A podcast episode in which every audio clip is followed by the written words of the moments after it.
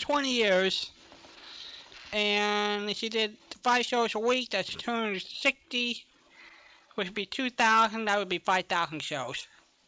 They had um, half-hour shows for a while. When Yeah. they did the half-hour shows, were they on They, that was just strictly once a week, but that was two years. two years? Yeah, they, I think they started in 31 and they went off fi- officially in 53. So it's possible. Well, that, you're right. That would have been about 5,000 Mm-hmm. shows.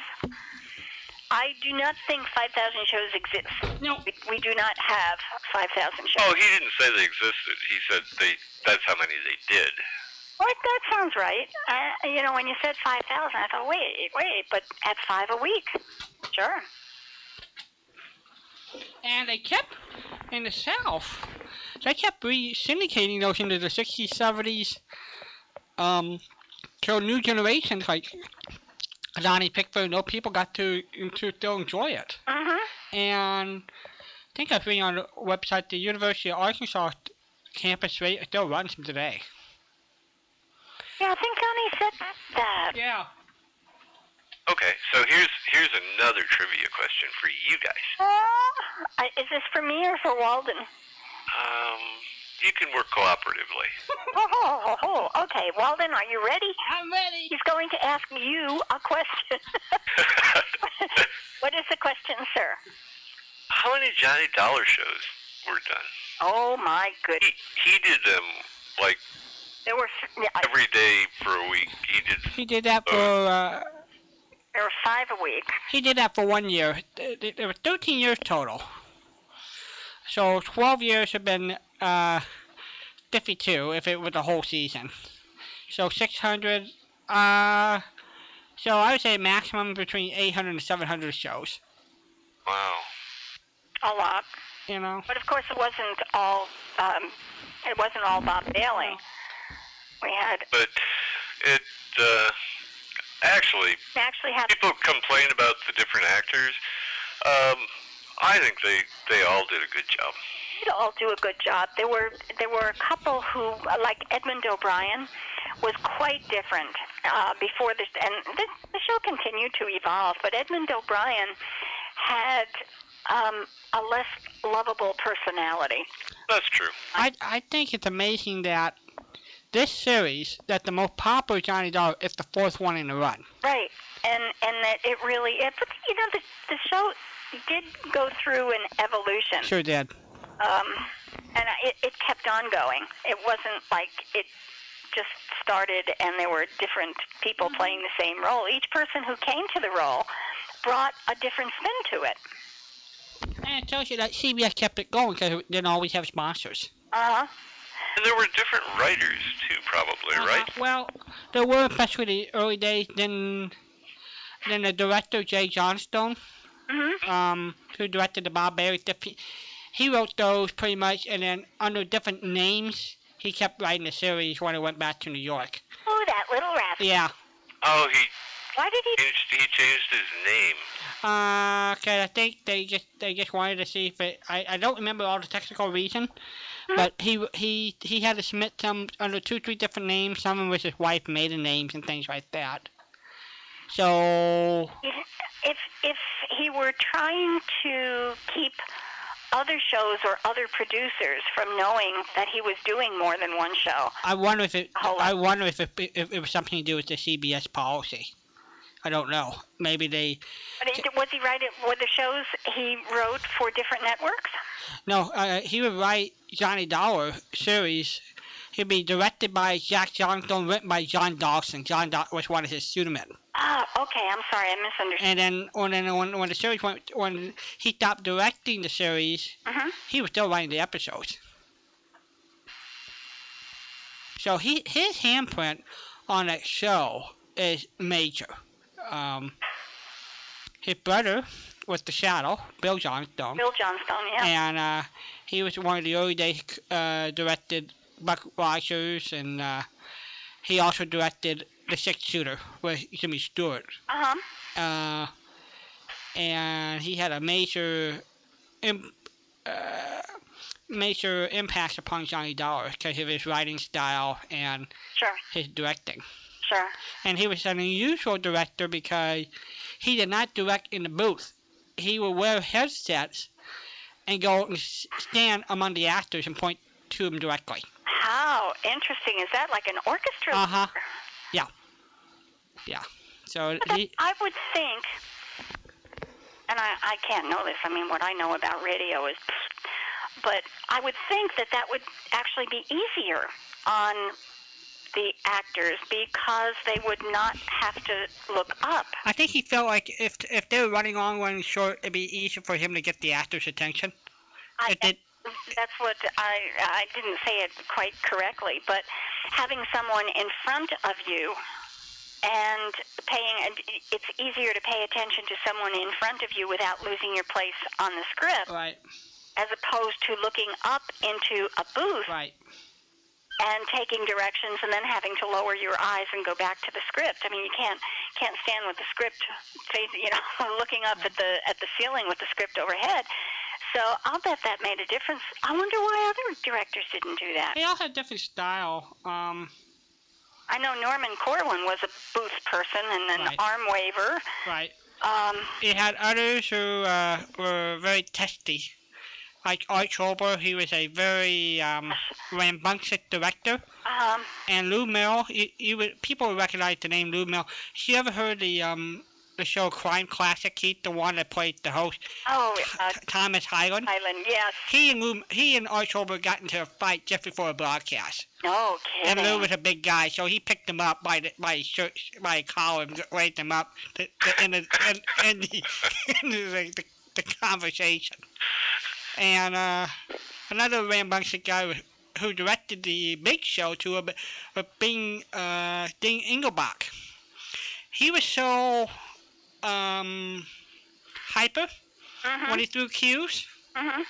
he broke his finger because he threw he threw the cue and he forgot there was a glass window with the booth. Oh, I do remember that. I mean, he just he just lost it. Uh huh. it he wa- he hyper focused. Yes. Is what it Bam. was. He he didn't. Um, it wasn't that he was hyper. He hyper focused, Mhm. so that he was so concentrated on what was going on in front of him and in his ears that he lost the visuals all around him. Yep. Interesting. Amazing. Yep. Yeah. Yeah. Wow. How interesting. Well, okay, sir. The saint. I will put the saint in either your envelope or a new envelope, depending on what I did with the one that has cloak and dagger and escape in it. Well, I just post office. i- if you don't if you don't find it there, don't worry because like I said, I haven't been out to the box in a couple days since I'm not going to worry because I just don't I just don't like sliding around on the snow. I don't, I don't blame you, but if it, if it's not here, it's there. Because I went to the post office the other day and I I showed up with a bag full of envelopes, which is what I typically do when I go to the post office. They look at me and say, and I had to I had to fuss with them again, Walden. And it's somebody I had trained. I know I told you this the other day, but oh, I'm telling you, you know, I I put Walden or not Walden Kurt out in California flagged it for me that when you send CDs, um, you know, just anything that that is audio material, You can mail it to the blind for free. I can put on the envelope free matter to the blind, and they argue with me all the time. And the question is, well, how do we know that? I say, well, you don't. the the carrier on the other end, and she was happy with that. Well, okay, the carrier would know that it was a legitimate label, but um, she she didn't know what to do with it. And again, I mean, this is somebody I've done two or three times with. And I said, go to page two on your computer. It's about halfway down. you know? And they argue with me and say, well, you're not a library. You're not you're not a repository for for the blind. And you know, one of them was so irascible one day. I said, "Well, just go to your website, please," and that that solved the problem. But so anyway, that's why I I pack my little bag and I go to the post office. So if yours was not in there, it will be shortly because they were finished, and I've got the Saint. I've got a new collection of the Saint. I think you'll be pleased with this. The sound quality is excellent. So we will do that. Okay. And one other item. Oh dear. Um, well, I can stop now if you want. All right, you've already started. Go ahead. I'm braced. Oh, um, Don't encourage him. the friend, the friend I, I chat with on the internet, Uh huh. um, in Germany, Uh huh. she lives in Cologne, and uh, she's right there where that bomb you were talking Oh about. wow. Oh no Up. kidding. And it's not just one. No, there were five of them. There were four in a cluster and a fifth one a, while, a, a bit away.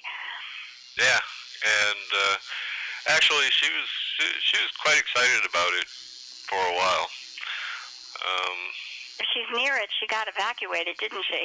uh, mm, she's not that near, but uh, a, a big hunk of uh, the place near where she lives uh, got evacuated. Her number was more like thirty thousand than forty-five thousand, but um, she goes, "You're from America. How many of those are there in the river?" and I said, Well, I'm from America, but I wasn't even born then. mhm. And uh, and we talked about that for a little bit, and I and I, I did point out to her that where I used to live in San Diego, um, Oh, big time. in Tierra Santa, um, that used to be uh, an artillery practice range in, Right. World- in World War II. Right. and uh, even now they're they're still digging up munitions. You know, each each year after the winter when that's you know when it rains, um, they dig that stuff up all the time, and those munitions are still live. I know. I, I mean, this thing has been underwater for 70 years, uh, and But There. still live, and that's why I wanted to bring it up for your other listeners who might not think so, because when I lived there, there were people who would go out and walk in the canyons and pick the stuff up and put them on their fireplace mantle Oh, great. as souvenirs, mhm, and they're dangerous. they are so. Don't touch the damn things. Yeah. It's, call, call your local policeman and show them where they are. Put a marker or something up so you can find it again, and have a professional come out and get them. I will. I will tell you a World War One grenade story when we, one night when uh, when we're looking for World War Two uh, stories. I've, it's actually World War One. So, okay, the Saint. You have the Saint, sir. Yes, ma'am. will be coming along. If I can easily locate it, I might have it set aside somewhere. Would you like the show, the Johnny Dollar show that has Vincent Price in it? That will be cool. I never heard that. It's really a fun one. It, it's one of the later shows, and a couple of times they lined up known people, you know, people brand I call them brand name people, highly recognizable, and Vincent Price played himself as an art collector, and indeed he was an art collector, and he had uh, he was in France, Walden. I Um. think it was France. Yeah. Um, and he had a piece of artwork stolen from his collection, and he called Johnny Dollar to come on and find the stolen piece. that would be great. Well, it was really great, and they had such a super interaction. And he had, they used his real name, and, we, and he called him Mr. Price. His mission was to find the piece of artwork, and he couldn't call the police because, and Walden has this line down perfectly. He uh He had acquired it by unusual means. uh, by unusual means. In other words, he bought it from a back alley seller who, had, who had stolen it. So it was it was a purchased piece of stolen property. So he couldn't go to the police. He couldn't report it to the insurance company. He couldn't even insure it. So he needed somebody to find the painting. I understand. It's what Broadway would call off the back of the truck. Ah, yeah, Uh, perfect. Uh, But I think it's fun that Vincent Price would be willing to lend his his name to an interesting little. Yes, and it sounded like both of them were having great fun Oh yeah. with this. But I, I'll have to pay attention to which other actors. I mean, and from what I've read, there were a couple of them that were. I mean, they weren't similar shows, but they were set up in a similar way, where the people actually played themselves and fit into the profile of the Johnny Dollar show.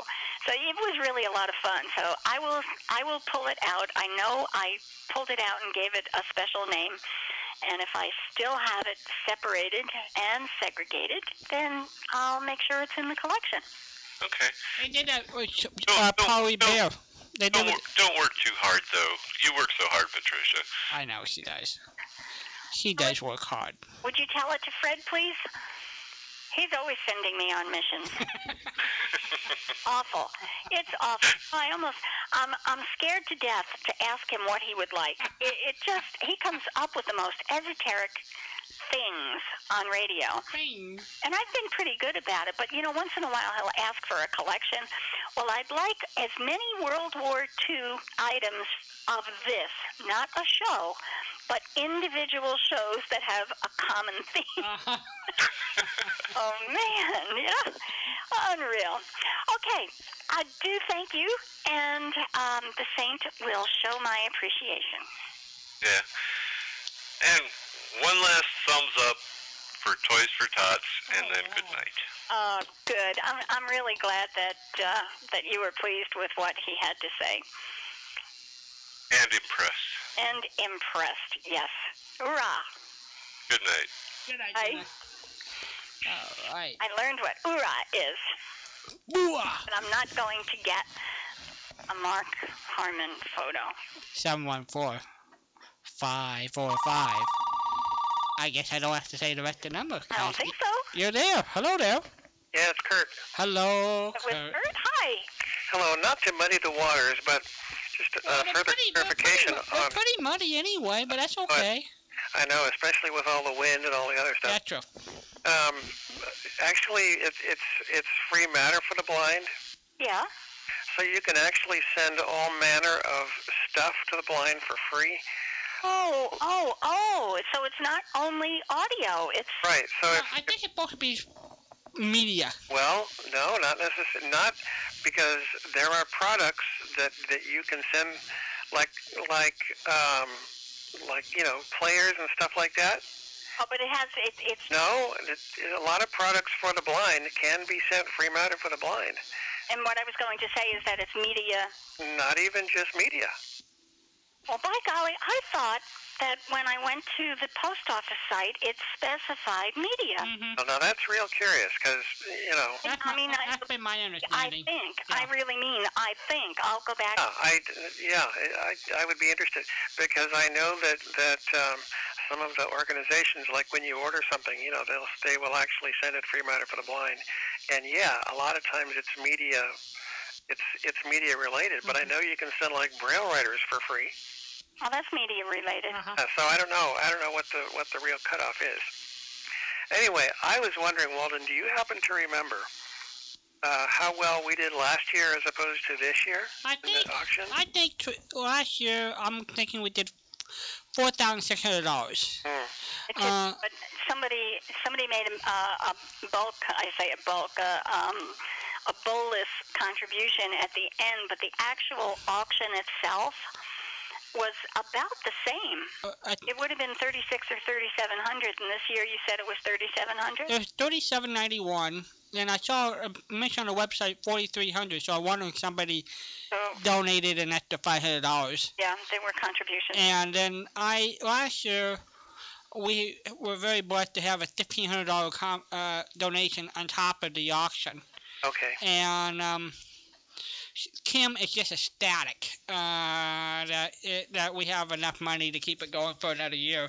Well, I I was I think that, and I I mean I, I hate to to add to Patricia's load, but I think that that the uh, the CDs that we um, gave to the auction this year uh, did make a, a very definite difference. It did. Uh, Kim talked about that several times with me off air.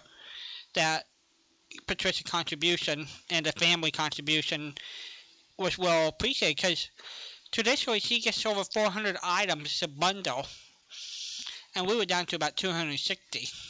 Right. And uh, you know that way she looked through the lot, they were a little thinner than normal, Right. but um, Which it all worked out. Extra, it, it made it extra important to have items to bundle and two packages. So you're right. And by the way, um, we, somebody was talking about uh, about Facebook. hmm I think you will find that most of the family members are not on Facebook either. Oh, really? No, I'm not. How about that? Who is up there, Walden? You communicate with uh, people. I know Lucy in New Lucy's there. I'm here. John and Lori Gaffman are there. Um, Bill and Kim Bragg. Uh, But a, lo- a lot of the family members, it, it, I, I would say it's a 50 50. I, I bet you, of our family member, I bet there's probably no more than 30% is probably on Facebook. Yeah. I have, I'd be surprised at that. I have, um, I have about 130 friends on mine. That's from school to every place else. Um, But a bulk, a bulk, I would say at least half of them are radio related, but it's, it's not necessarily because of, uh, well, it's, Right. Oh, it's, Home, Um, your homework assignment is to go through every name on the list and find out how many of our family members are. I would say no more than five or six. No, it's not. I would say you must count. Oh. Oh. Oh. Are you going to help me? No, because then I'd have to sign up. No, no, no. I can just, uh, just read off the names to you. Oh, I could do that. Yeah. Well, you know, you would recognize. you have to read. yeah, I would think, I, I would actually would think. Well, there's some name. Patricia, is- Patricia at least sees everybody's last name. I don't always see everybody's last name. Yeah, that's true. And most people, you don't necessarily, you, you mostly know their first I name. know, I know that Yeah. Patricia, Patricia has everybody's social security number, uh, driver's license, and Oh, don't say that. People will be afraid. I do not have that stuff. I do not ask you for that stuff. Now, there's another there's another tidbit in here to consider is that all of you who call in from our family, you're only a part of our family of listeners. So Right. I don't know how many people. that's, and I do have, I do have, uh, I, I do get group of people who just listen. who, who are just listeners It's just haven't listeners. called. Well, I say Um, listeners. we we do have a large number of people who record us Mhm. and listen to us on tape delay. For Oh, example, uh, one of our good friends is Bruce Forsberg from San Diego. huh? Uh, he cannot um, participate because he's helping out his mom and dad on the weekend, but he'll record it, and then I will get notes during the middle of the week when he's listening. Uh, and he'll say, well, well, so and so, so and so, you know. Uh-huh. And I, I, because the show is longer than 90 minutes, I, I have seen s- over the years many people just set up their recorders and just Yeah. listen to us later. Thank you, Bruce. Hi. yes. Hey, Bruce. It was very nice, Bruce, that you donated three external hard drives, and people got to buy those, and they got to hear Patricia's handiwork for the last year and a half or so. That's very nice. Yeah, I, you know, sh- uh, like I said before, you know, the thing, the one thing that I think that that she does so well is she she has she does the interviews in a especially insightful way, and I think it's I think it's very cool. Thank you. He was pretty cool. wasn't You know, you know, if if if Patricia and I ever got in a fight, I think the family would stay on her side because they will say, "Well, you're in the wrong," because they love Patricia that much. Oh, I don't know. I think they'd leave all both of us. I wouldn't blame them. they don't need to tune in to hear us fight. Although we would do a really good job because we're word people.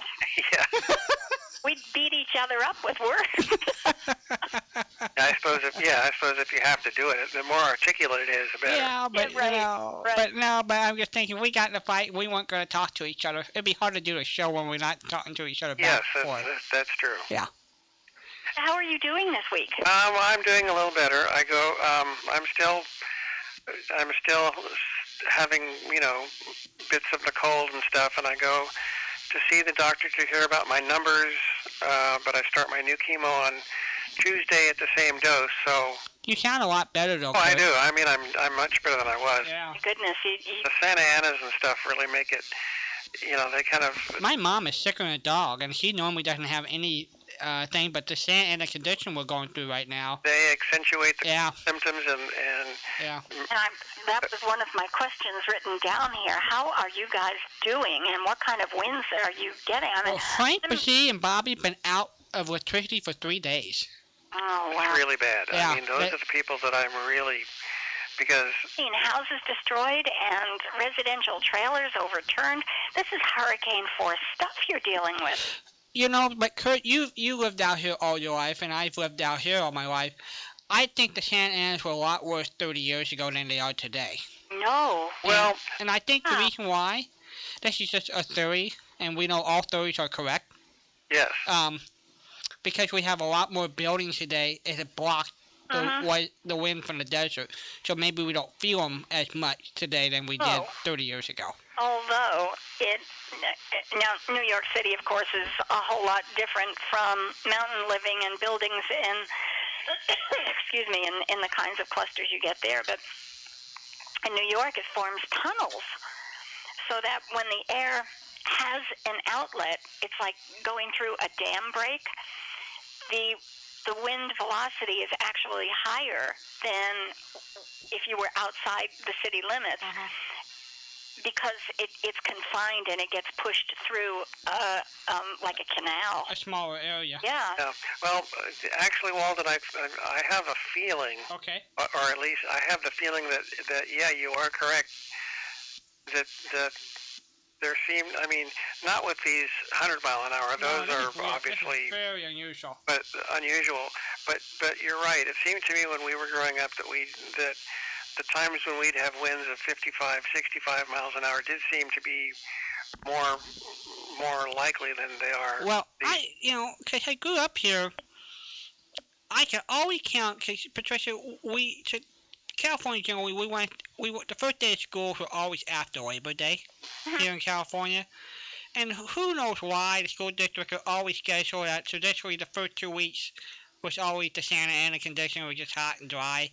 And naturally, you know, the school had, you know, conditioning, yeah. conditioning and everything. So you were just miserable as a kid Mhm. because of the first two weeks. But now you don't really see the Santa Ana condition in September anymore. Right, and um, but I, I don't have a reason for that. I don't either. And we used, I remember as a kid, I used to see tumbleweeds and everything from the desert would be blown in to the cities, and you don't really see that. Well, no, but but that I think is because you know everything is much more built up. Yeah. There's not places uh, places for them to grow. Now, you've had n- some ferocious wildfires out there, Mhm. and they've cleared, the fires have cleared off entire sections of mountains. Has that made a difference in having, in, in the way the winds are arriving? I think what more people are scared about with that are the mudslide if we get, ever get rain. Well, I, would, I was thinking strictly about the winds because No. that's what No, I'm not. No, I I don't. Not that I. Well, of course, we're not in. Neither he or I are in areas where what what the mountains do affect us because we're a long way away from Yeah. that. So We're probably about three hours drive. knowledge, to my knowledge, there hasn't been, there's seems to be no change, if, even if the mountain is cleared off by the by the fire. Mhm. Yeah, it, it would have seemed al- it, on first pass, it would have seemed that the trees would have reduced the velocity of the winds, but these winds just roll over everything. I don't think the trees would be tall enough to make a difference, would they? No, and the weird thing to me is um, how uh, you have snow in in Arrowhead, in Lake Arrowhead, in, up in the mountains, at you know seven or eight thousand feet. That's no big bear, everybody, just in Right. case you need a, po- a geographical And- location. But but the winds below that and the winds that we get are you know extremely dry. Mhm. That to me is kind of the weird thing, you know, is to have winds that are that are with snow in them, and then so close to that is our winds that are dry and are sent down the mountains by compression heating, and then ending up at Santa Ana's. So that's the kind of part that's weird to me. These winds are coming off the desert. Is that Yeah. correct? Right. Yeah. and of course the snow in the mountains. Well, the, Where are they? Where are these snow-capped mountains in relation to the desert? well, they're still So if you think about it, these would be the mountain ranges that separate California and Colorado, uh, Arizona. And the deserts would be on the left-hand side of the mountain range. So the winds, On which direction you're standing? But the winds are basically carried up over the mountains, I and mean- then, and then which squeezes out the last bit of moisture that they have. generally, the Santa Anas would come north to south or south to north. Uh-huh. That's where the Santa, the, the s- when we get rain and wind, they come from east to west of the Pacific Ocean, and that's what carries snow and things into the mountains. So it's a different current. But if it's coming off the desert, the Santa Anas can't go north and south. They have to go from east.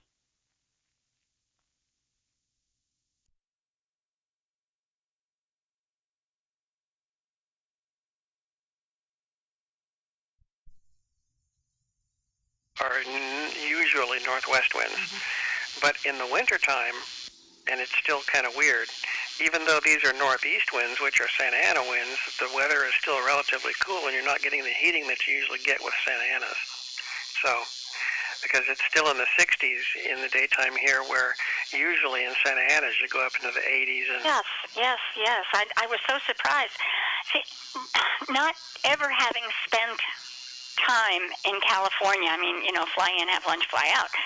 Uh, that was the extent of my time, and it happened to be a very good fly in for lunch type thing because it was spurred back. But not being exposed to that on the East Coast, we hear, well, the Santa Ana, Ana winds are coming, and you can hear the woo, that it, it makes a, a constant Hello. wooing sound. I mean, I guess woo is the is the best word. I always thought they were like 20 or 30 miles an hour, and it was just kind of steady stuff that blew through the trees and the brush, and that's what made. I had no idea that these things whipped through at those speeds. Yeah, well, generally they're always in the 50 to 60 mile per hour, and that's where it caused trouble with fires because Fires, the fires jump. because it's well, it's it's all dry to begin Yes. with, so all you need is a spark, and then the wind just picks it up and carries it everywhere. See, in the early 80s, we had some terrible, um, in my area, Anaheim, close to Disney, uh, sa- we had some terrible wood fires because we didn't have the fire retardant shingles. They had still Uh-huh. had wood shingles. So when Santa blows and some fire, it went from roof to roof to roof.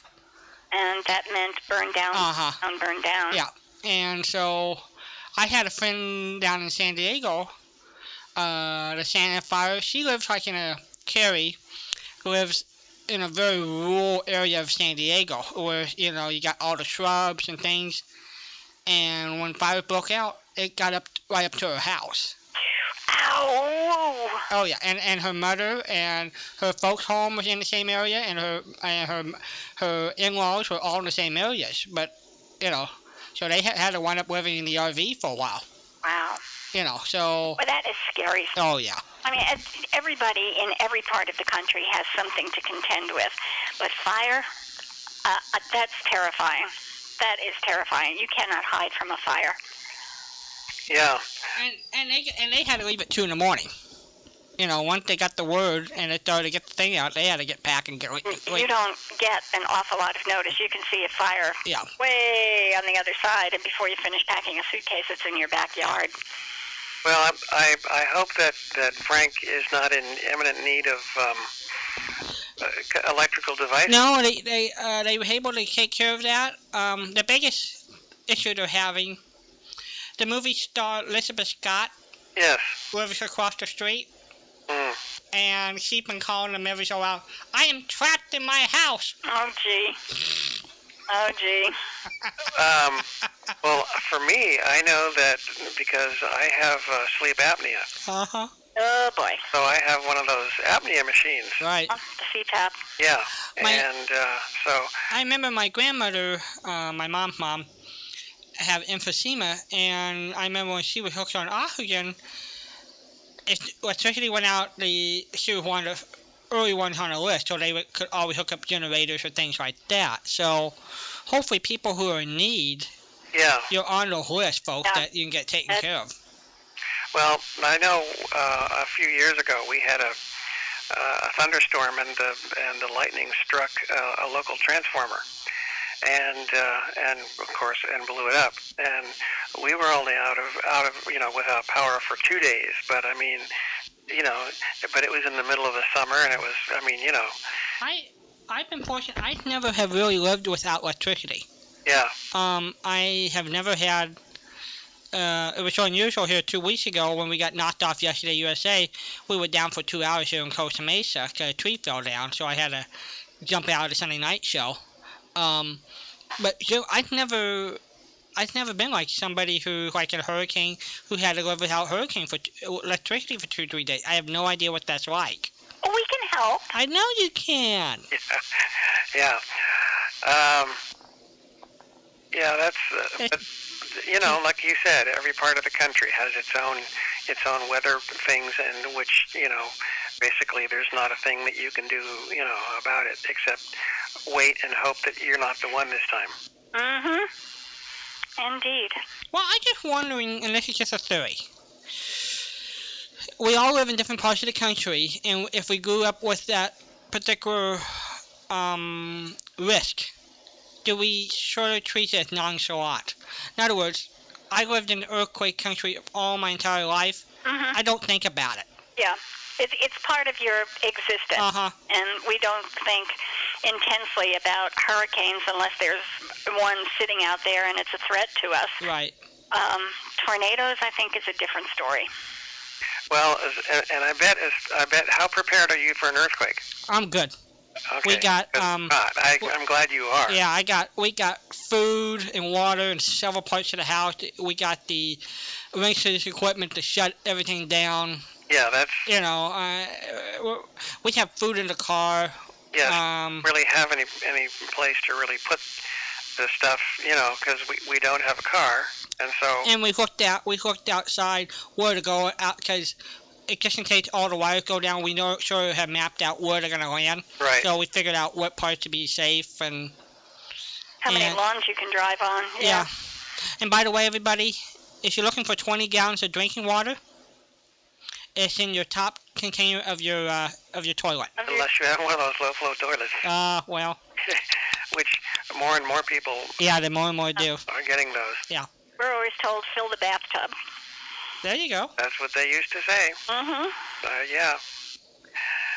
Anyway, Walden, you were talking about uh, Rogers of the Gazette. Yes. How many shows do you think exist in that series? The one and only Patricia have located Bum, ba-da-bum, bum, bum. has located 28 Really? Yes, she has. Oh, okay. and has a. It's, Are you willing to earn it? Of, oh, of course. I, uh, Sure. I mean, I, I just wondered because because I was the one place I was looking only had one, Ah, no. and so She found them. She found them, and there are a couple of more available, but uh, they were locked up, and and oh yeah, they just didn't. uh, When I say locked up, I mean the the entire site locked it up, and oh just yeah. a way of of getting them down. So, but I got most of them. 28 is pretty good. Is that how many I said? Yep. 28. You said 28. Yeah. Yeah. That's- And that's a pretty good And, collection. and, and, and the show and the show didn't run all that long. Maybe about that, about half a year. And That's right. and it's I think it's one of the great great hidden gems of old time radio. And it's good writing. Uh-huh. You, you recognize the CBS Dot Company uh, from uh, Polly Bear to uh, to all the great people. Uh, John Daner has a r- r- role in the show, and Was Georgia Ellis any relation to Herb Ellis? uh, she was married to Anthony Ellis, the director writer of Frontier Yeoman. Oh, okay, So that was her husband. okay. Now, you mentioned Frontier Gentlemen, and I was going to say as a, as a, a parallel in the way the show is developed, I would have put Rogers of the Gazette side by side with Frontier Gentlemen in that there's there's always a people-oriented problem, and there is a clever way to make the people solve their own problems. Correct. For example, one of the funny Chris, uh, Christmas episodes, if the city cannot decide what color Christmas tree to make the Christmas tree in the city, Mm-hmm. and, and they, they, they finally came up with a solution. yeah, that's that's Yeah. and those are the kinds of shows that that are interesting because because it- they're not time related or they're not you know They're, they're not dated, right? they don't change. No. Hmm? All right, so here comes your earning. Okay. Right, and forgive me if I asked you this one last week, but it's not answered. So if I did ask you, you still have to come up with the answer. What was the name of the drugstore in Fibber McGee and Molly? No, you didn't ask me, and and Kurt, I don't think I know actually. you know everything. Oh, I don't. I used to know more, but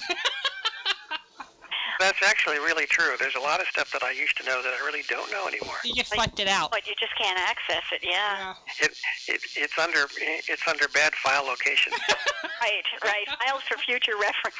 Yes. and I don't know when the future is. yeah, right. I'll have to tell you about my F drawer one night. My my secretary had an F drawer that covered the entire building. um, so we we have to uh, cross that one off the list. Well, yeah, I don't think yeah I can't earn it with that one certainly. All right. Well, let's see what I got here because I'm gonna have to go to a different page, and that was Walden from last night, and we've got. Thank you for being patient.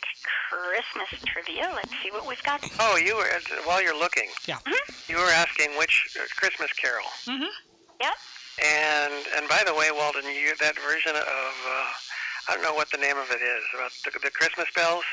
Yes. Um, that is actually one of the better versions of that that I've heard, Ah. and um, and I like that song a lot. Yeah. I like I actually like the more serious Christmas carols better, but that one I I think is really, and I can see where performing it during wartime would be Oh, uh, yeah. would be very important. Yeah. So that's the Bing Crosby version that I've heard before. Right. But my favorite Christmas carol is What Child Is This? Oh, that's a And- great one. It is almost impossible to find uh, people that perform it more or less complete because in the complete version it actually mentions um, the crucifixion in the Christmas song that that that is the reason that Christ came to the earth. Right. It's almost impossible to find someone who has the guts or or has been told that that that complete you know those complete verses exist. How how long would the song be with all? It's only one more. It, uh, it only adds one more verse. Ah, okay. Perform that verse. Wasn't Not even- there two different ti- Didn't what child is this? Isn't that the Christmas Carol? They had two different, one by Well- two different titles at one time. Also, well, it was also used as. It's also used called Green Sleeves. It's the same tune. But there was um, there was a Christmas Carol that appeared under two different Trying- names. Yeah, I'm trying. And I thought. Can't remember which. I it can't was. You remember. might you could be right with this one. But yeah, if, if you look up the if you look up the lyrics Mhm. to what child is this, most of them will will um, not sing the part that says you know their spears will pierce him through. Wow. Uh, and I mean, which and they just will not put in that verse, and they just kind of skip it.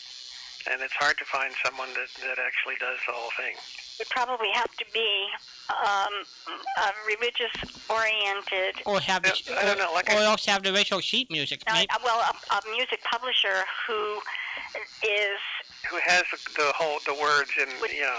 But like I said, you know, Johnny Mathis does a complete version. Mhm. mm-hmm, And I also heard another interesting song, um, and I can't remember the name of it, um, by Johnny Mathis. It's like um, the the Angels of the West or something like that. It's a Christmas song, and and saying if if no, I can't remember. I'll have to I'll have to see if I can find it and, Okay. and talk about it next week.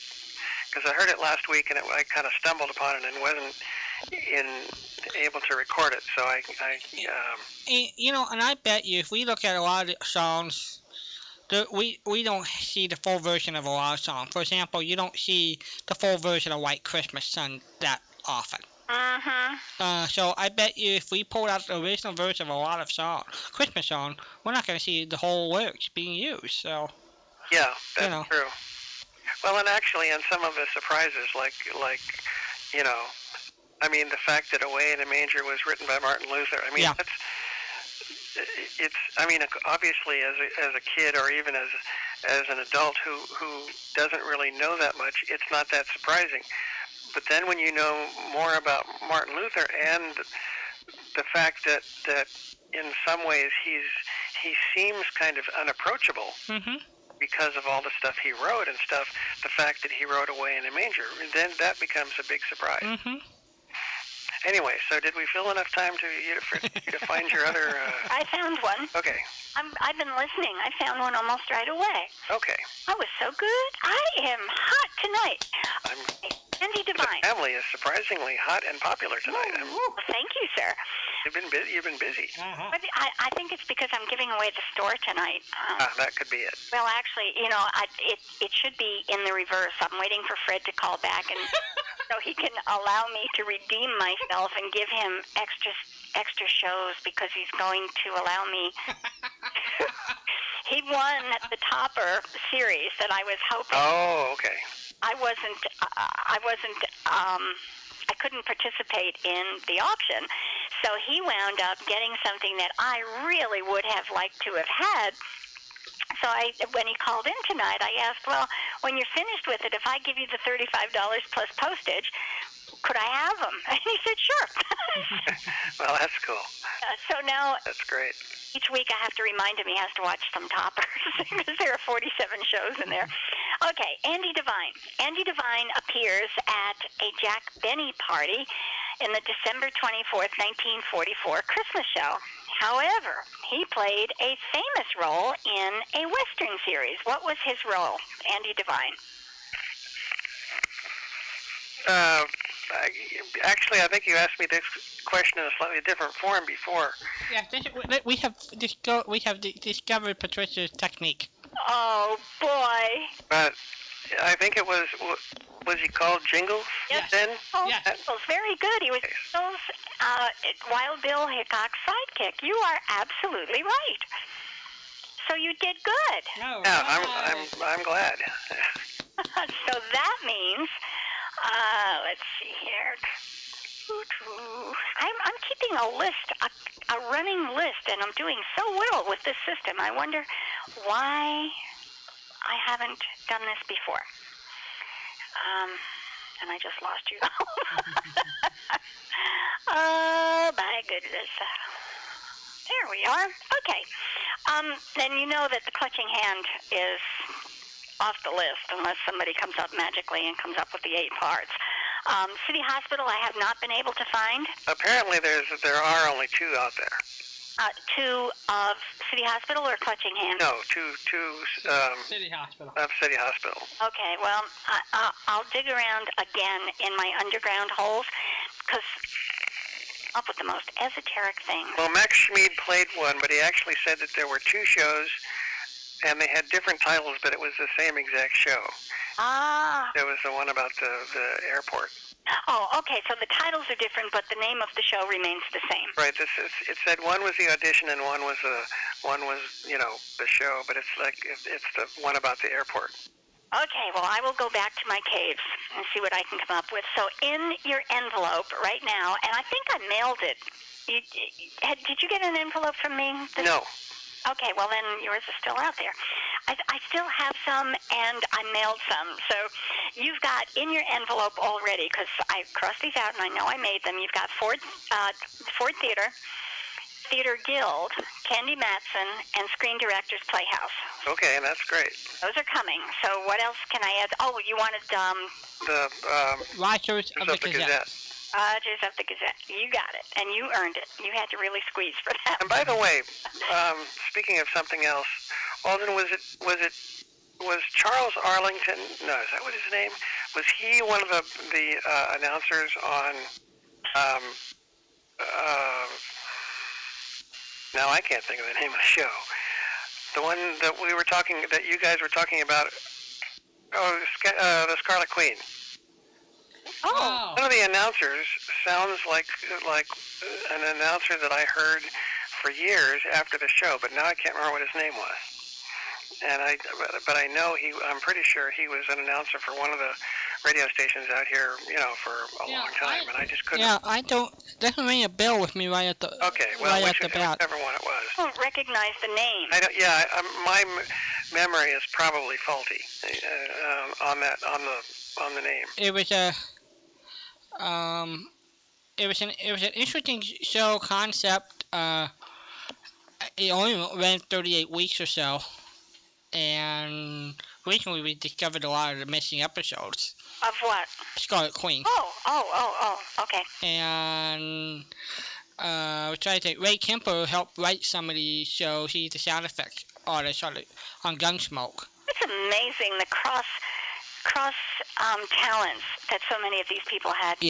Absolutely. Gee and whiz. uh, Well, when I said I don't recognize the name, I was going to finish that I had listened to a fair number of Mm-hmm. Scarlet Queens, and if they if the announcer gave his name in that, No, they don't usually.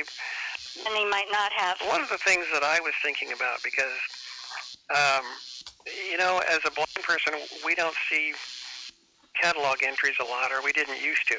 Mhm. Now, of course, we can because we can see them, you know, on the screen with JAWS and, and whatever. But one of the things that I really wish that they had done in radio was that they had actually given, you know, titles of the shows. You know what I mean? Because, you know, The Shadow always had the, the title of the story. You know, the Yeah. and and I wish they had done that on on some of these shows like Gunsmoke and stuff because the title actually was illuminating or you know or interesting Yeah. for other reasons. And it would have been interesting to know what those shows were called when they were on. Johnny Dollar was one of the few. Um, I think Sam Spade gave. Yeah, he gave yeah th- he gave titles. Yes. and that's why in the radio hop, especially if you go back in the 70s, a lot of us just had to create our own title because we did not know until people like Rich, uh, uh, Martin Grams and Jim Con who went and started looking at the radio script to see the official titles. Right. And and I mean Jerry Hendigas is, is famous for his for you know gathering of radio logs. Yeah, and- and g- great story about titles. And you- you probably know this one. It's a famous Dragnet sh- show. Um, Big- you know how they come up with the title for that series? The big series, Yes, the big series. something to do with the secretary. What did the secretary? Well, Jack Webb, you know the the secretary. You know, Jack, you need to start putting titles on the on this on your ser- script. That way we can find out what these are. And he and he said, "Oh, get called the big whatever." And that's when she, that's, so she that's when she started to write down the big cake, the big Mhm. the thing. Cause Yep. that that was her just from Jack to Yep. put the big whatever on these Ever, things. yeah. Uh huh. And that was it. We had there there was a handful of shows, actually a little bit more than a handful, before they went to the big series. Mm-hmm. There were probably 15 shows maybe that had regular titles, or at least they're being circulated with Mhm. regular titles. Probably did. Then they went to the big series. Yeah, and who knows if they when the- the secretary went in and started filing them that way. Mhm. Or as has happened, as you say frequently and remind us, that along the way people just put their own titles on them because they didn't know what they were called, and Correct. they picked something out of the air that seemed to fit. And that's why, in some cases, those of us in the early days, we, if we thought we got a new show, it was just some collector putting a different title on it. So sometimes there would be one episode with three different titles. Oh yes, yeah. Holden, Agatha Christie on that. Agatha Christie's family repackaged only in the covers, between the covers of her books. They gave them new titles and put them out on the market, and people were thinking they made great discoveries, they, thinking they had read all of the Agatha Christie mysteries there are available. And indeed they had, because what they were buying was the same book under a different title. Right, and I, I, you know, I think that's, well, I think that's unconscionable.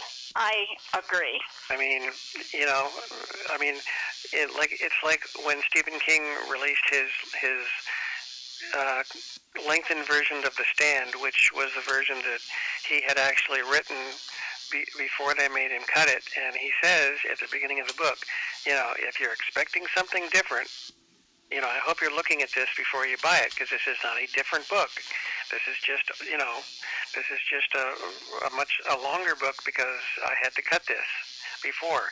And of course, it made a huge difference because It wasn't a different book, but it was a much more filled out book as far as characters and stuff like that. At least you knew ahead of time. Right, and I think all these people that are, I mean, the same thing is, is true if you look at musicians, if you look at albums by a given performer.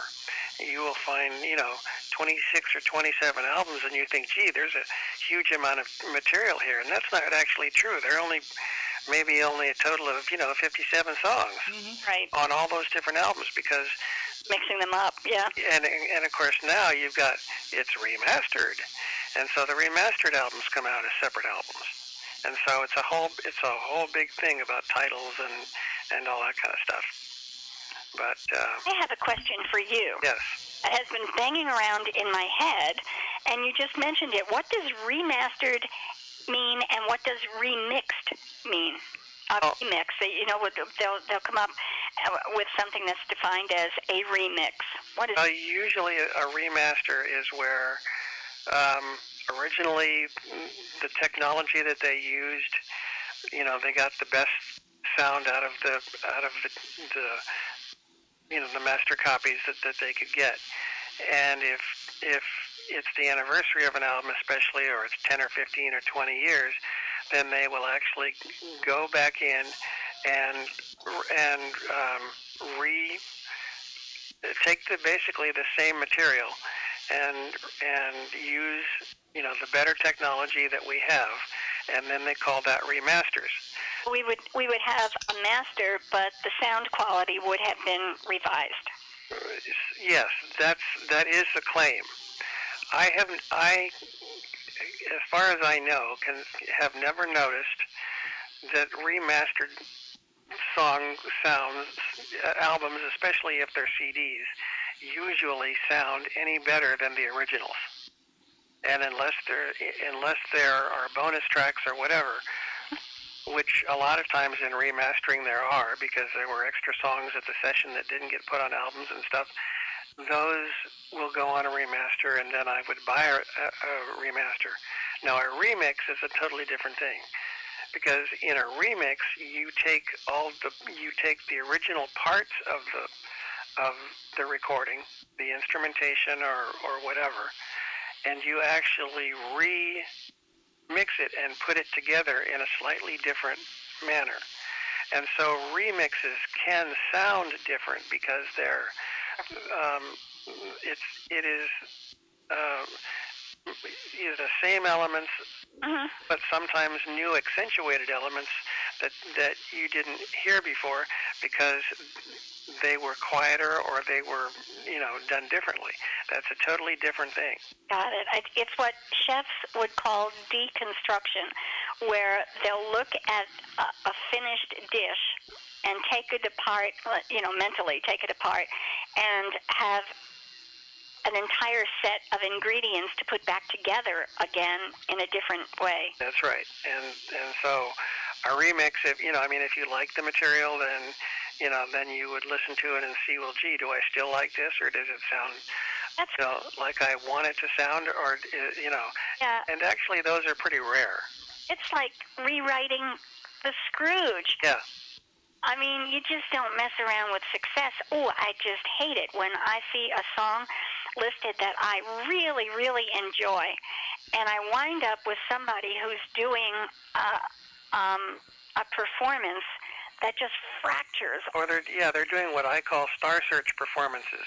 You know, with all the high with all the high notes and all the the long, you know, whatever it is that that Right. Yeah.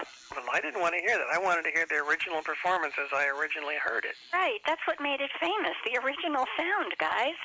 And you hear live performances Yep, that's Now, they'll take a wonderful song that made them famous, or at least kept them in the forefront, and they'll take it apart and put it back together again in the same sequence, but the sound is horrific. Yeah, I agree.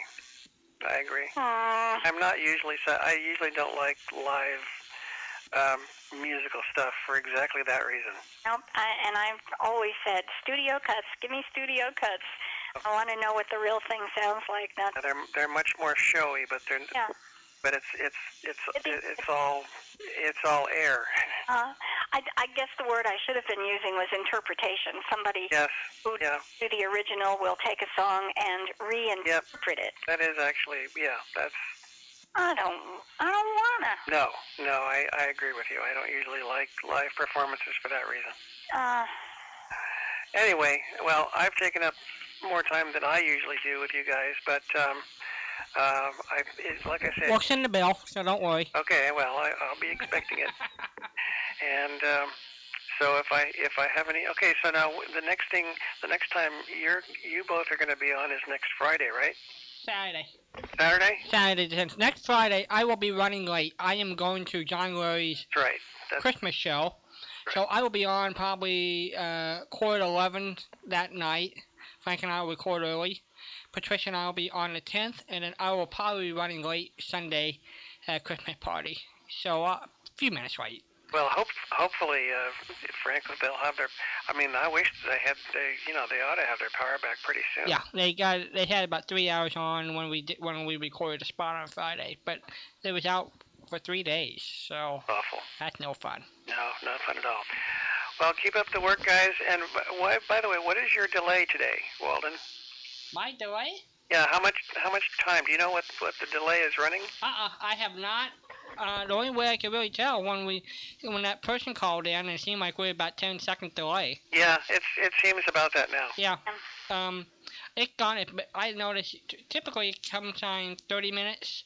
I remember in the old days when we used to have dial-up, it could be two minutes. oh my gosh, I I got nailed for 10 and 15 minutes occasionally. yeah. So I I disconnect and hang up and start all over again. It was dreadful. Yeah. But Yeah, yeah. Uh, I usually run 10 seconds behind, sometimes 12 seconds, because as soon as I turn on iTunes, it runs for two seconds. It rebuffers for about eight seconds, Oh yes. sometimes 10 seconds. So I'm at least 10 seconds, sometimes 12 or 14. You know, and that's amazing. 'cause just for people's sake, how this works.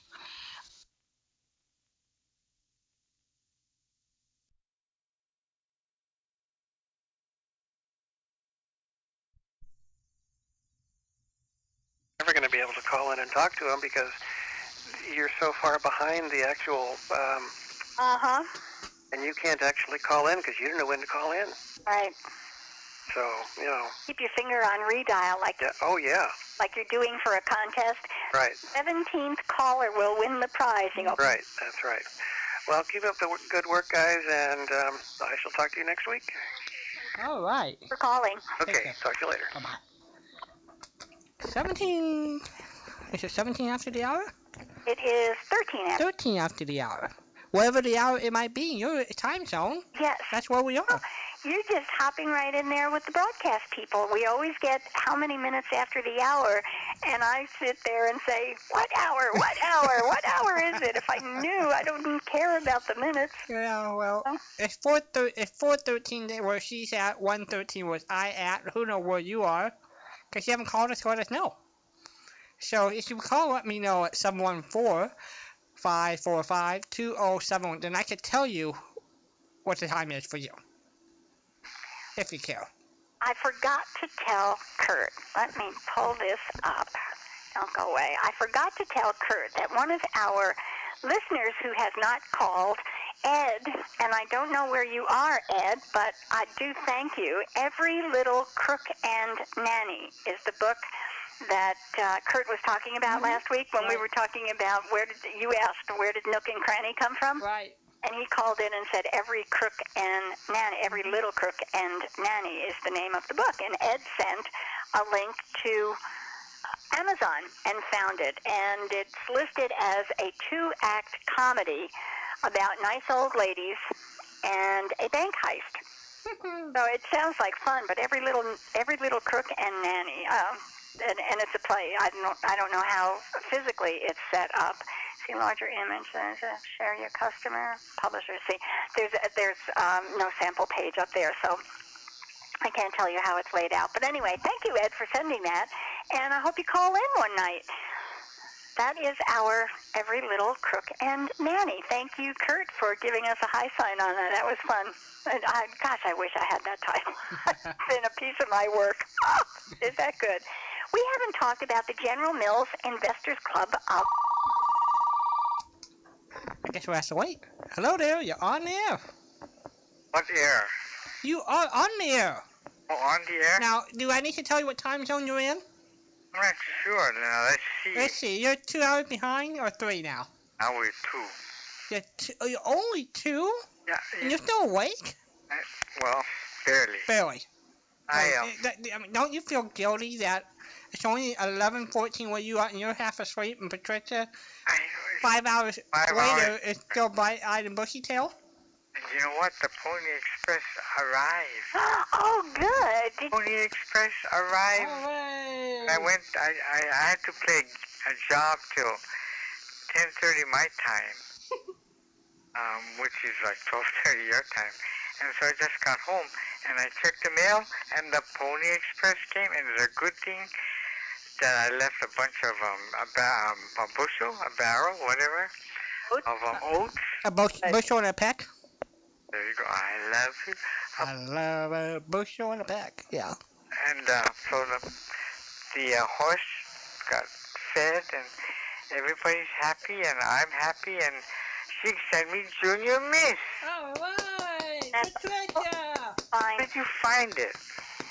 I don't remember. I, you know, I've got these different sites that I visit, and they're kind of underground. And uh, so on one of them, I've I found some listed. Did you get uh, soiled by going underground? And Yeah, you know, I, I'm growing moss on me. well, well, I was. I'm a happy camper. I'm so glad, and I was so pleased when I. I'm, I, and I got the information, all the three volumes of information, please. Uh huh. and I think you duplicated, um, made two copies. Of, but anyway, I don't know. I'll go check it out. But hey, it's great. I'm a happy camper. Oh, It, it, Ren, I don't know if you plugged it in yet, but it might be that information, please, wound up on two CDs because it was a very large file. Ah, So I think it's probably volume one and volume two, and I I'm, yeah, right, right, right. it. So uh, I don't think I duplicated it. I do that occasionally, but I think that one just had a lot of shows. But I'm a happy camper. I found Paul Harvey. Yeah, that, that's another one. I, you know, um, when I lived in Los Angeles um, in uh, 1964, I was I was really impressed with Paul Harvey. And Walden, how old was he when he finally Passed away. I think he was like 92. Right, but wasn't he on the air almost? Yes, yes, he was. He was. He was there. Like, he was on the week, uh, week before his passing. Oh my goodness, I did not know that. I I- thought he was ill for a while. He, he he was he did it for six months. About five years old, he lost his voice, oh, and they had pictures, and he got his voice back. And he was still on the air, I I think, a week before his death. wow. And you know, he used to talk about his wife, Angel. You remember he always referred to her as Angel. And No. He he passed away like two years before. He was still doing the show. And he would get up at four in the morning to he would type up his own scripts, uh-huh. and he was still working outside Chicago. And For now we all know the rest of the story. the- The thing is, God, Remarkable. you know, he w- really he was stationed Ron in Hawaii, at, and he had to go home. They, they called him back a week before the attack, and uh, he was stationed in Hawaii for over a year. But he had to go home like around December first of forty-one. So it's amazing that uh, his career expanded from the 30s in Oklahoma radio and where he passed away maybe three years ago. You know, eh, that's a long, ABC, right? Yep. Wasn't he on ABC? Yep. that's a long run. Oh, he's an amazing Yeah. individual. Yeah. That's just just one of a kind. He, I mean, he he he his newscast. You know, he did his newscast was just I was um so pleased. Um, I was listening to the morning cast. Remember, the morning was just five minutes long, and it, then at noon he would do a 15 minute. Uh, when my uncle was going to be named the commanding general of the Far East, Paul Harvey mentioned it on the broadcast. So I made sure I got home to record the tip, and so I just sent that for my uncle's 76th birthday party. He haven't, he's never heard it in 25 years ago. Oh gosh. So I found the tape. Hold on to that for 25 years. Uh huh. and didn't share it? He asked me when I was visiting him in Hawaii. He said, "Oh, Jim, I didn't bring it with me." You didn't send it either. But, but I, y- you're right. You're right. I'm I'm caught red-handed. Got Walter I'm cornered. caught right-handed. Well, I couldn't really find it until I started to go through labeling all my tapes. Uh huh. So then I sort of knew where it was. Okay, well, you're forgiven. You're forgiven. I don't know. Had you had you ever heard Jazz Revisited? No, oh, I don't think so. Um, that's that's in your envelope. I I know, I know, I know. Yeah, I gotta listen to that. set up Let's like one. let's take yeah. three minutes of our producer's time. Have you sent? So, so wait, let's take three minutes out of our producer's time to tell you, Walden, what an upset it was. Oh dear. Houston Yep. beat, and you know what? The mountain, no, not the mountain, Conference USA, Yep. because of Houston's loss, Yep. lost seventeen million I dollars know. to make a BCS bowl. I probably Boise State will get it. Hey, hey, you know what? No, you were you were a hot topic tonight at nine o'clock because people was wondering about Hawaii lose, uh, football, and I had announced that they lost tonight. we So lost, and you know what happened? no, we don't get to go to the Sheraton Hawaii Bowl because we didn't win seven games. And, oh no, Yeah, this was very important. We, if we won, we were made the bowl, but we didn't win. BYU just stomped on us, and uh, that was it. that was it. You know, you know what? It's really sad. Yeah. You know, and this is this is a human interest. You know, this year we really got a lot of injuries on the defensive and offensive line. But you know what? The coach has one more year on his contract, and everybody's thinking they might let him go, pay him off, and let him go. Because Are you gonna apply for the job? yeah, sure. and I'll let you be the assistant, and we'll let Patricia just we could play blind man bluff. We could teach him that game. They used to, you know, they could never figure out how come I, when they used to play pin the donkey's tail, Mm-hmm. and they spun me round and round and round, I, I, I, I knew exactly where I was. I would count how many times I got spun, and I kind of knew where the thing was, and I. They even tried to blindfold me this out there, Mike. I was I was I was I was I was a tough cookie when we played musical chairs. Oh, yeah. because I have a pretty big butt, so I make sure I, al- I always can swing it to knock somebody out of my chair. So. There you go. Yeah, There you go. hmm But anyway, so you, I mean, that was a major upset when Houston lost, you know. Yeah. And the quarterback probably lost his chances for BCS, you know. I mean, uh, That's true. Heisman, Heisman, Heisman. The Heisman Trophy. Well, next week at the Heisman vote, so we'll and we- we do have Army play Navy next Saturday. That's right. Yeah. And uh, so I think Andrew Luck is still in the in the running. Yep. I guess. Yep. Well, I think the running back from Alabama might be uh, running, but I think Luck will have a shot. And at the beginning, LSU was losing ten to seven, but boy, did they take over. It sure did. Sure did. just stomped all over Georgia. You Yeah. That's true. Know? Okay, now wake up, Patricia. We're done. I'm here. I'm whimpering, but it's okay. Don't worry about me. I'll be fine. I tell you, I couldn't wait to to call Walden and talk sports a little bit. you know, I knew, I knew up to then nobody really talked sports. Well, you know, you mean you mean Gail doesn't talk sport? She went. Oh, that's another thing. I had two free tickets to go to the game today, Yeah. and they, uh, but I, I couldn't go because I had a previous engagement, and they were so disappointed I couldn't go. But Gail and my daughter went. Are they sports fan? Oh, my wife is. uh, She likes volleyball, actually. Uh, but she went to the football game with my daughter. Uh, Umi! I was on a 50 yard line and didn't get to go. Oh Wait a minute. You didn't you didn't give Gail three easy lessons how to play the piano, and that way she could have played the Good. gig. My gig, yeah. but, but, but see, receiving Patricia's mail got me all stoked and happy. Aw. It made up for it.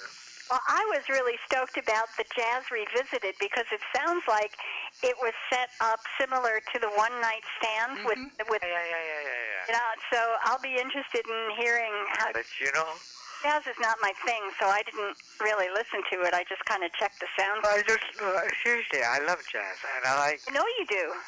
ooh, I really like jazz. I was pleased when I found that. I thought, ooh, I have a home for this one. Thank you, and it'll be a good home, and uh, that's the problem. There's no place like um, You take care of the pony. You take care of the shows. You're a I'm so excited by finding Junior Miss. I mean, gee, you know, So are you are you back working on your normal schedule No. here, or are you just doing it these are once in a Christmas while? jobs. Yeah. These are Christmas jobs, and Christmas time musicians um, get a lot of. But you know, because of my um, hospital visit a month ago, I have turned down several because oh gosh. don't want to um, push myself. And definitely, I'm not going to work on Christmas Eve. I'm not taking any jobs because I said, no, I got to listen to my two friends. And I said, what two friends? And never mind, you don't, you're not interested in old radio shows. Ah. Aw. I'm go- I, I- so I'm, I'm not going to work. I don't want to work. So, Well, I won't And be there. spend time with us instead. yeah, I'd rather Oh, that is so cool. Yeah. And we won't even talk sports that night because Hawaii's I a shirt and ball. Mm-hmm. so, yeah. both tell fibs. I know you're going to do it. Well, yeah, I guess. Yeah, in my heart, I know you're fibbing. You just want me to feel better. well, I'm glad that you know there's a that Walden has and I have something in common aside from old old radio shows. He loves sports, and That's right. but you're amazing, Walden. You you collect games way from way back when, man. Oh yeah. I'm a history freak. There's no doubt about that. Anybody who uh, knows me, that's my thing. So I, I, uh, I um, I gave Roy Gassman 1,700 tapes who t- who transferred at the beginning. And a lot of those were sports broadcasts, which I've recorded over the last 30 years. So we'll get those in circulation too. Patricia can offer all the sports broadcasts. How are they coming along? Um, They're making great progress. Uh, Rory's doing two tapes a day. that's a lot I, of that's a work. lot of work. Because you gotta do real time, right? Yeah. Jeez. Yep, Good grief. yep. I have friends that love me. That man is short of sleep. There's no doubt about. Thank Uh-huh. goodness, thank goodness he got a job. He can work from home. You Why? better be He's got you and it. Uh huh. I have, but Ron, I'm in such a, I'm just, I'm such a cottage industry. I have people working full time in different departments. Patricia works full time just for me for the show. Roy dubbing tapes for me. Gary dubbing. I got mom and dad working full time. Good thing I don't retire. Nobody else would have no nothing else to do. You're a corporate magnet. Good grief. Well, you know, people, you, you understand, Ron, people wouldn't have anything to do, but we also wouldn't be taking a cut in salary if we didn't work. Um, you ever hear a, a radio show? I mean, I know on, on Suspense. It's a Christmas radio show on Suspense called "Twas the Night Before Christmas." Yes. uh-huh. Uh, December 21, 1953. You hear it? With Yeah, Greer, uh, with, with Greer Garson There you and go. uh, It's a real interesting story. Um, I mean, when you have a chance, listen to it. You know, I never used to listen to suspense, and I'm actually growing fond of it. The stories are really good. But this Greer Gosselin one is really, really interesting. Okay, so I have to go back and pick that one first. Yeah, listen to it. Okay, I will do that. What is your favorite Christmas carol or Christmas song? Um, you know what? I really like the song. When I was just a youngster, Christmas meant one thing, you know, she is before the Christ child. That one. And that's why there's a Christmas day, you know. I don't know that one. Walden, have you ever heard that? yeah, I think it was a country song, wasn't it? She is for the Christ child. Yeah, they they they they, they did see they. R think is Ah, for the They take the letters of the alphabet so they have a story by before each alphabet. Quick, quick. Ah, no, I never heard that one. Good song. All right, that's a song. Now, what about a Christmas carol? Carol. Hmm. Um, well, because because um, my keyboard can play harp and all that kind of stuff. Yep. Huh? I, I like silent night. Oh, yes. All right, you can do it in so many different instrumental sounds. Do it for you Christmas Eve. What's the hardest Going Christmas? to do that for us on Christmas Harp, Eve? everything. What's the hardest Christmas song to play? Huh? What's the hardest one to play? Is there something that really? Hallelujah chorus. Ah. Ah, why is that difficult? Because there's so much notes. That's why I told him I cannot play the Hallelujah chorus. Why I said I cannot handle. Anyway, Did you just say I cannot handle it? Uh huh. I just said handle. Uh huh. Oh, Ron, that was good. Uh huh. That was good. Well, you've got so many different levels of, they're actually choruses that are all going at the same time. That's right. So if that's the way you would have Anyway, anyway, um, what's on the agenda for tomorrow night, We're Walden? gonna start looking back a little bit of uh, 70 years ago. You know, the beginning of World War II. So we're gonna start off uh, Saturday night, December the 6th. We're gonna start with Truth and Consequences, and we'll get play some of the show, shows further that week. So Hey, um, what's the um, what's yesterday's USA Marathon on the seventeenth? yeah, that's the 17th. Uh huh. That's Saturday the 17th. Saturday. They're gonna start, I guess, at six in the morning West Coast time, so that'd be four in the morning for you. Four in the morning until one o'clock. You, then you can take a nap. Then you can stay up with Patricia and I.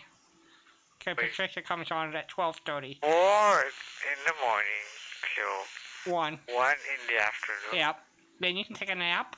That's um, that's what nine till what is it? Well, let's see, it's nine Eastern Six. till six. So at least they let, they just let Patricia sleep in to enjoy that. Yeah, you have to usually get don't up. get started until about 10. I know. Um, it takes them a What are while. they gonna do? I mean, they're just gonna play Christmas stories or what? I think what they're Uh, doing. and they play Christmas stories and some Christmas shows and some Christmas music and stuff like that there. Yeah, they record the they, they re- record the Saturday night show and see what is being done, and they copy that.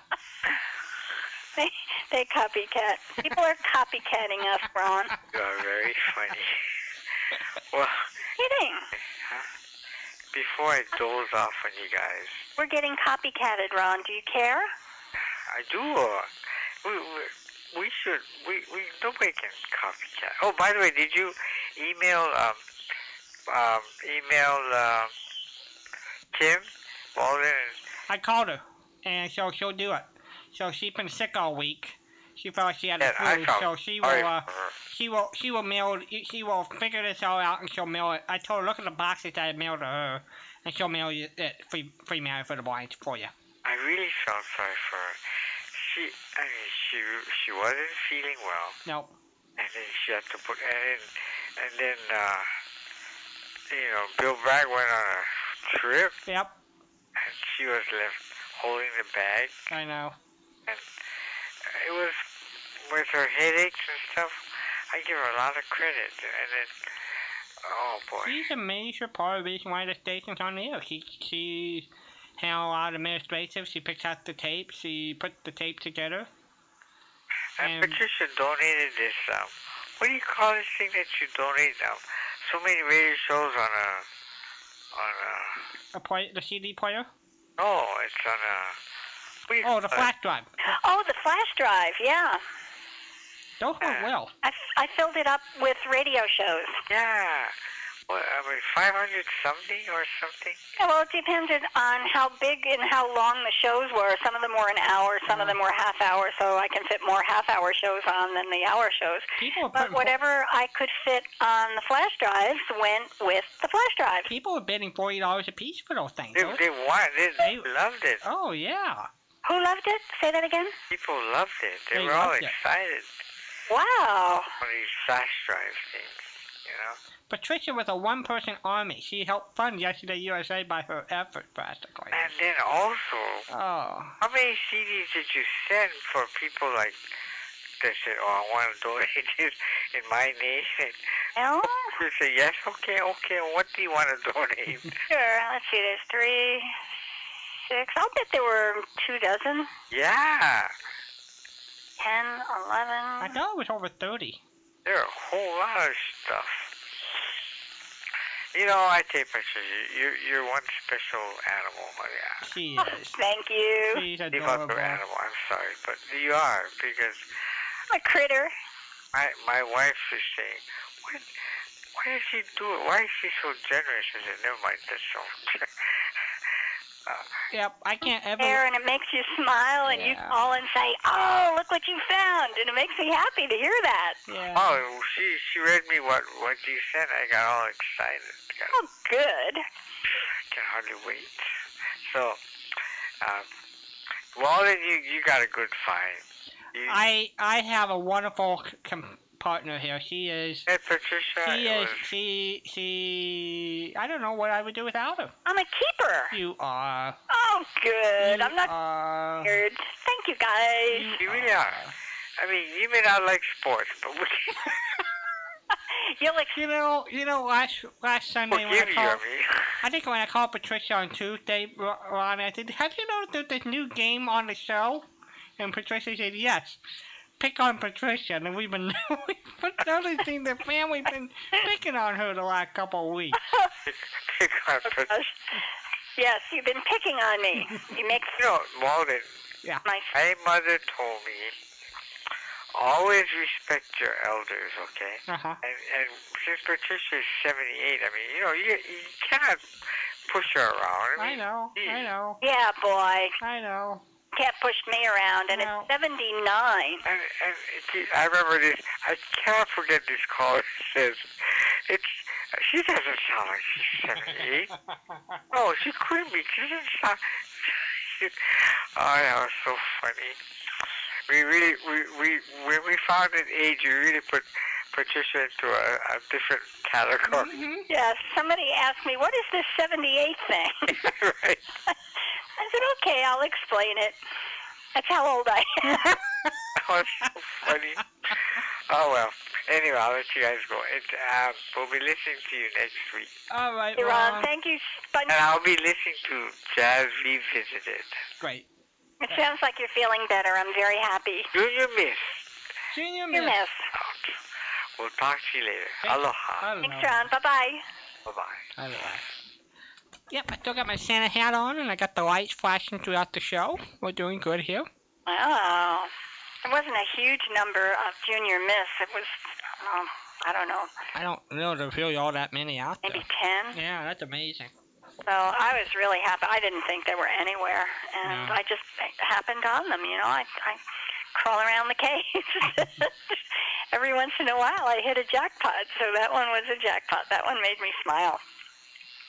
You do such good for so many people. Oh yeah, Fred, I'm sorry.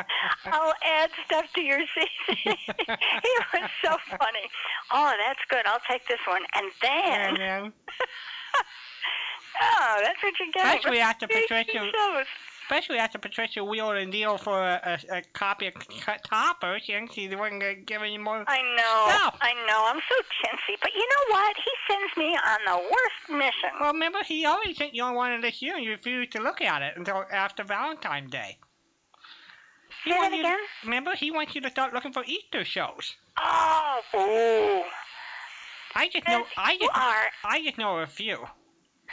Fred, you are outright cruel.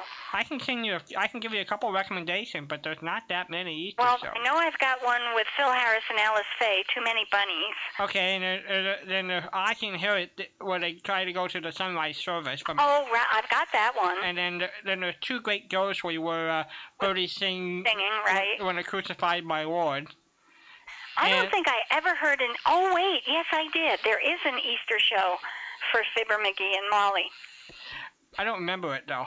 And now I have to find it. And then and then a couple of Jack Benny they go on an Easter parade. Okay. And that's about all I know. And then there's a few. It wasn't for Fibber. It was not an overtly Uh-huh. Easter, but Molly was buying a dress, or you know something was going on because Oh, a it was bot. Easter. The bonnet, maybe an Easter bo- or some bonnet or some hat or something. You know, well, the hat was what Fibber bought for her. Yeah. That was- Yeah, the fruit and the. Oh man, that poor woman. She and she even threw it under the bus. Uh huh. Still got it. it must have been pretty awful. oh. Oh, that was, that was a good show. That was a good show. And he Yeah. run after it. Oh, Molly, I re- Molly, Molly, Molly. Here's what I just saved for you. I rescued it. I rescued it. Poor Molly. Oh dear. Oh dear. well, I have some good. You'll have to wait. Hello there, you're on the air. Yeah, Family Theater had a few. Okay, that's Oh, another. good. Okay. They had the Passion of the Christ that they ran almost every year, and I'm Okay. not sure if they had others or not, but they're a good place to check. That'd be a good one to look too. Thank you for a heads up on that. And I, I can't think of any others either. Okay. Now I have a mission for you. Yeah. Because I'm sending you Family Theater, right? Well, no, you gave it to the auction. Yes. Oh. Never mind. I was going to make you go through the list and give me the dates so I could get them, and never mind that you're right, that went to the auction. Okay, well, next time, um, Or, Would you- or, you- or, or, or Patricia, what? you can send it to him and you can have him look him up. I was just going to say, next time you call and answer a question, would you please ask for family theater?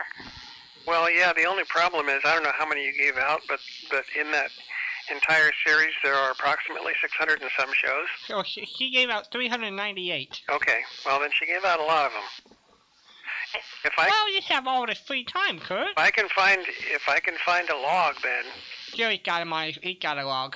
Well, you know, Easter is one of those things that you can narrow down to about two months, March and Oh. April. true. So it's not like you have to go through 12 months. Yeah, if I can find a if I can go up and find a log, Yeah, Jerry got it. I'll I'll take a look. Okay, that would help. Thank you. Yep, I'll see what I can do. Give me a head start. Okay, Thanks, Kurt. all right. Bye. Bye. See, Fred, we're already working on your stuff ahead of schedule. Oh boy, I tell you what, I'm I'm I'm losing some of my homework. Thank you so much. thank you, thank you, thank you, Fred. I'm really sorry. oh my goodness, you know we have not had a new caller in a very long time. well, you know, we had him when you and I were pinch hitting for a whole two weeks. hmm We picked up three in one night or something, but it's been a while. It's been a while since. Um, I guess do we need to have Bill and Michael back on another vacation? That way we take over the show and pick up new listeners? I don't know. Just take over the world. Yeah. Oh. Yeah, we- yeah. Yeah, we'll do Yeah. the War of the Worlds on our term. If you're a new caller, please Uh-huh. give us a call. We can, we'll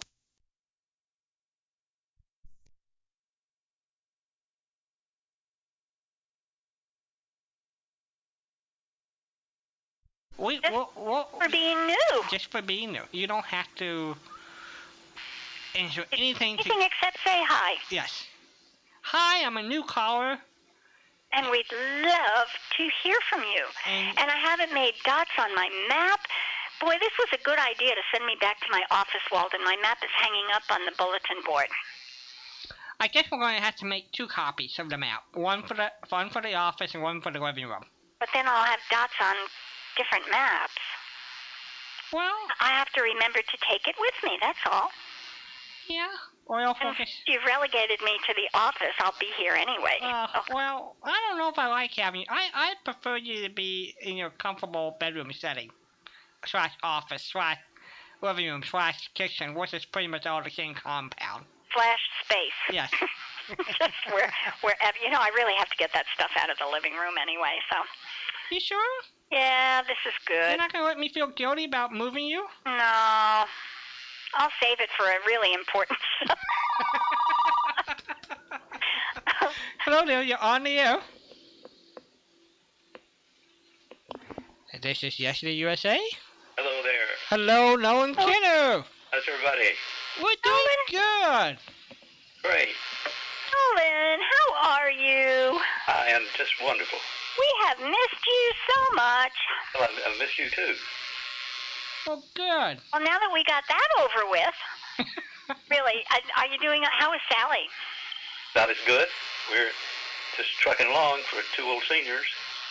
Now what's old? Well, what is old, Nolan? I mean, you're not you're not 90 or 100. No, not quite. Yeah. so Some days I feel like it. there you. Well, I think you have to have two zeros after a number in order to qualify for the word old. there you go. Two zeros, not Hmm. one. What have you been up to? I think he's getting ready to play something. Oh, I hope.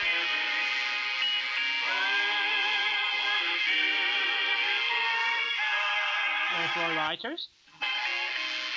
Oh, hillbilly heaven. I feel like that's uh, where I'm going to be with you on the talking. Hillbilly heaven. Is that what you're playing? No, cowboy heaven. Oh, well, one one did hillbilly heaven and one did cowboy heaven, and they were almost identical. Yeah, they, they are uh, very much so. Here's here's a little bit of it. And the old high noon singing cowboy takes rhythm. I dream I was there in cowboy heaven. Oh, what a beautiful sight. You had me shake hands with William S. Hart, Bruce Gibson, Wild Bill Elliott, Ken Maynard, Apollon Cassidy, and then he showed me the heavenly tangle. There's a few names that you may or may not remember. Oh gosh, do we hear them? Ooh, uh, hang on. Just Can- do can- the other one. Can you turn him up, Nolan? Yes, I'll. I'll Okay. Let me. s- 'Kay, I got you wide open, so I need you to boost up the bo- the volume there. Showed me the heavenly tangle. There you go. There's a few names that you may or may not remember. Oh, I'm sorry.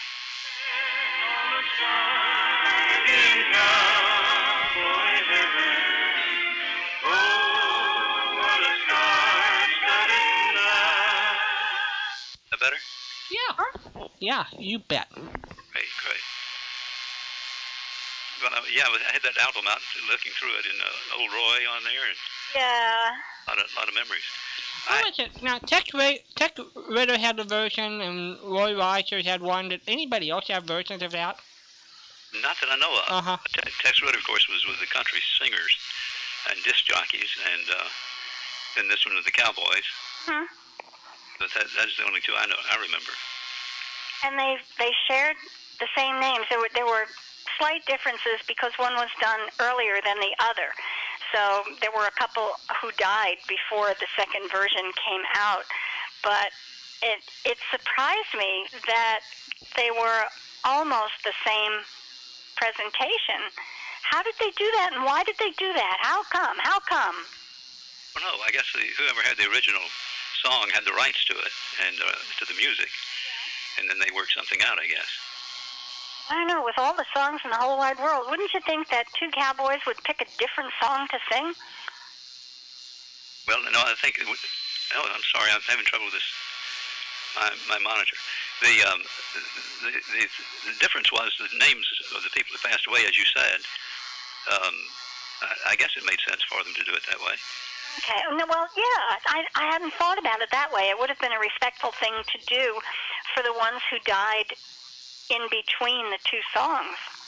Yeah, that makes sense. Okay, I feel better.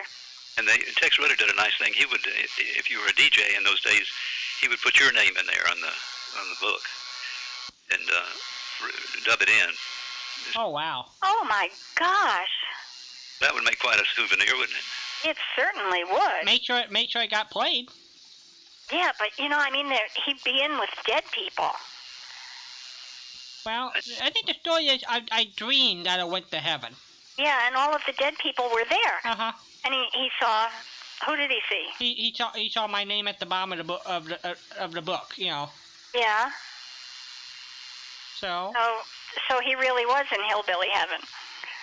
He didn't dream it. Cowboy heaven, where whichever. yeah. know what I'm talking about. Of course not. Incidentally, I bought the flash drive. Oh, you bought one of them? There were four of them there. Yeah, I bought one of them. When did you get? I don't know. There was one with with uh, westerns. That, that thing, uh, that's the one I got. Yeah, it had westerns.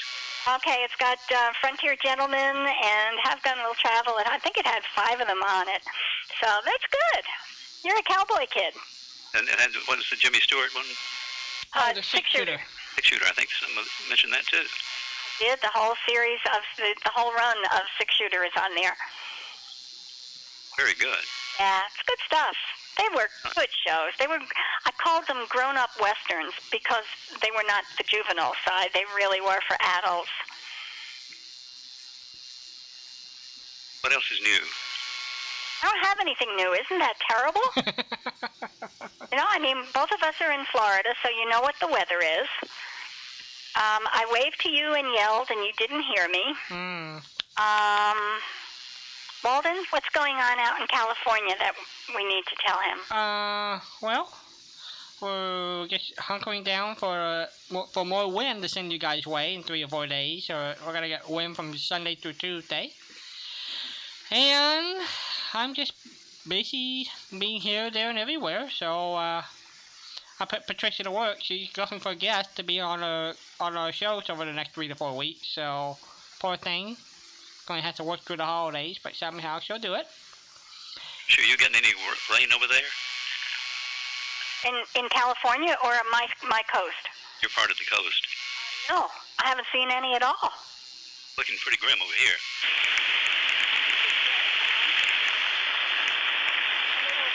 The little lake is getting lower, and the ducks are clamoring for more. Well, I, I got um, over here by the sliding glass door, and so you can hear. Ah. Is that what it was? I'm sorry. I, did you go to the slide? Is it raining now? Yes.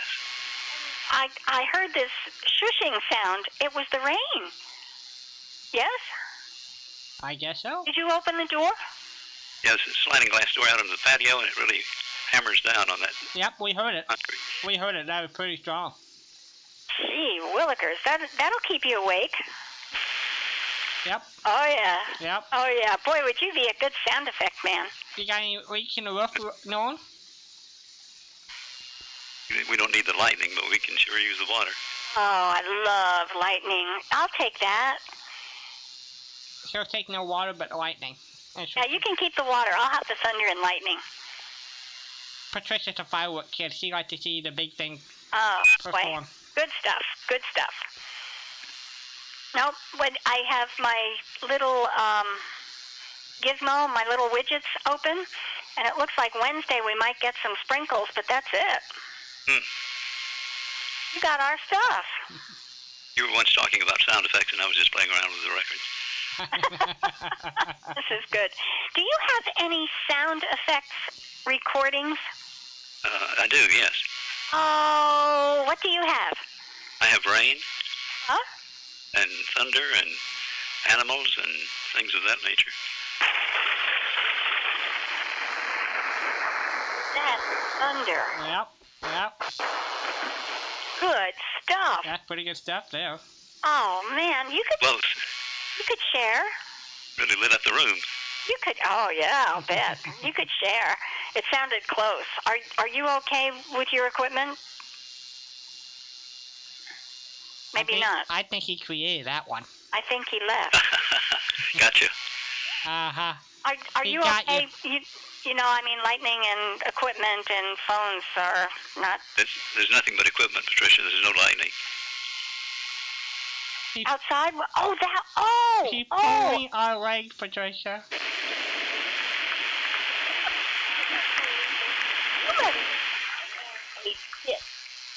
I'm going to have to move back indoors. I, I think.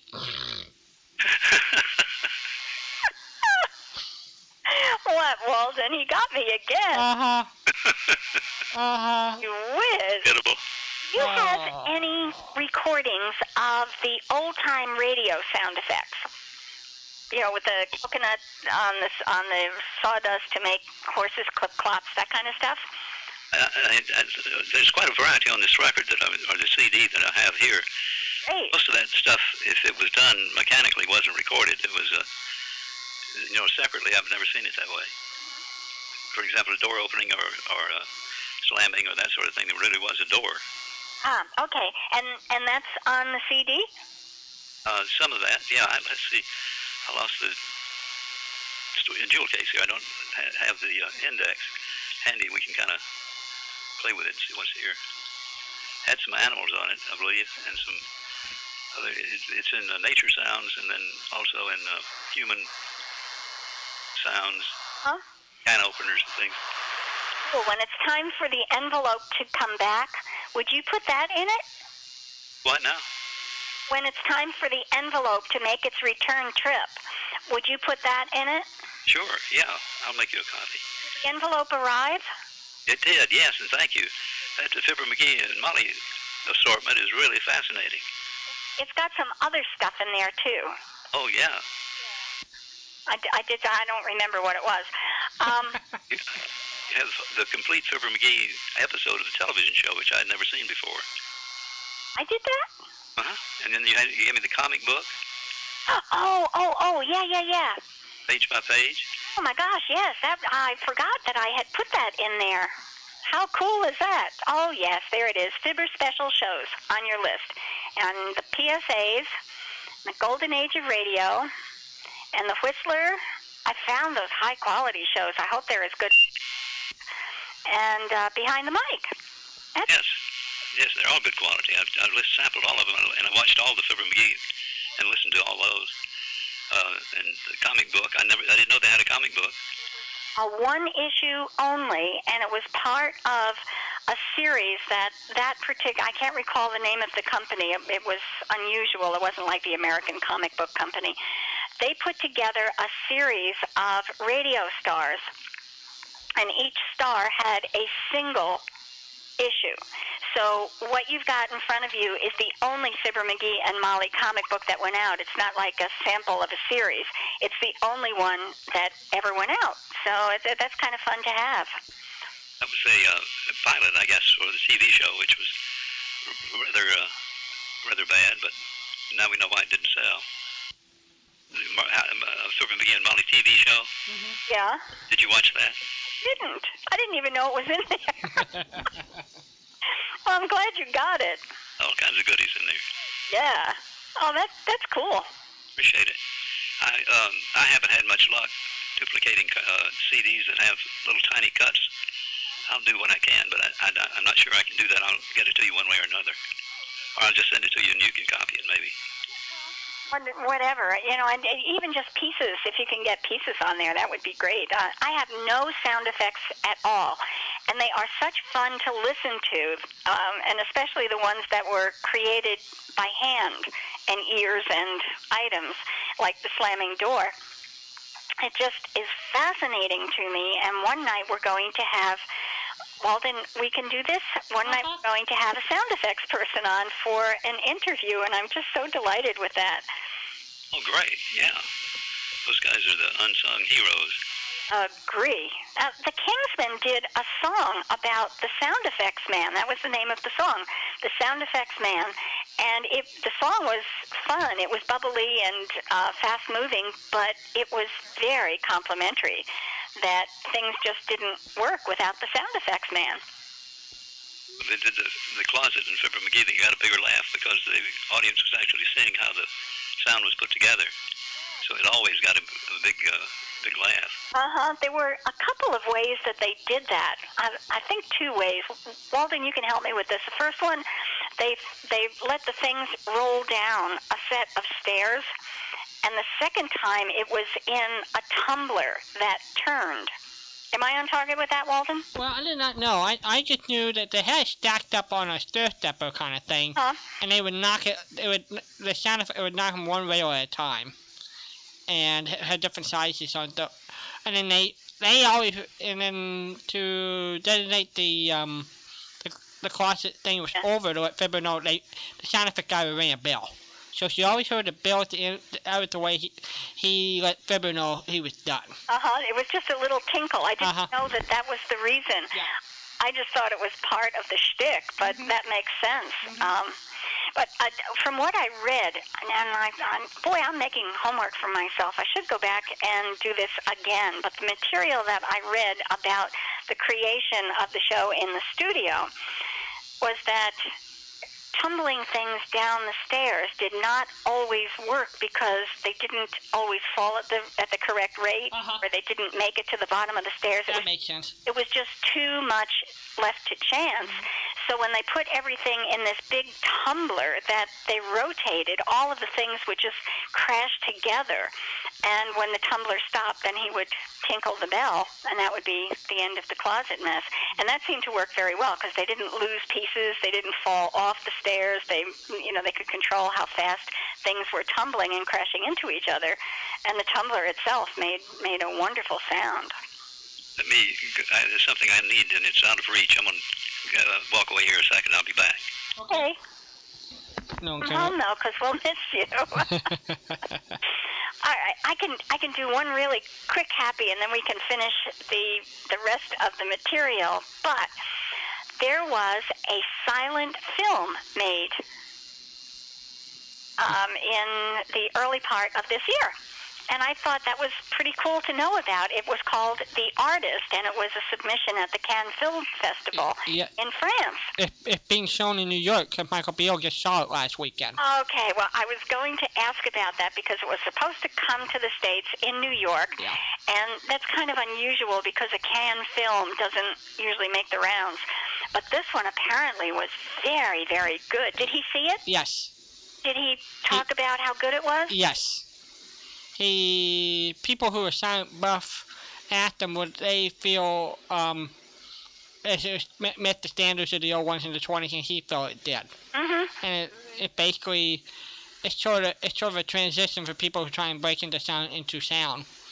And It, it was uh, the the lead actor was coming face to face with the with the fact that sound was arriving. right, and he was going to have to make some decisions. But I read a bunch of reviews today. I was just so delighted that I came across this, and I don't even know why.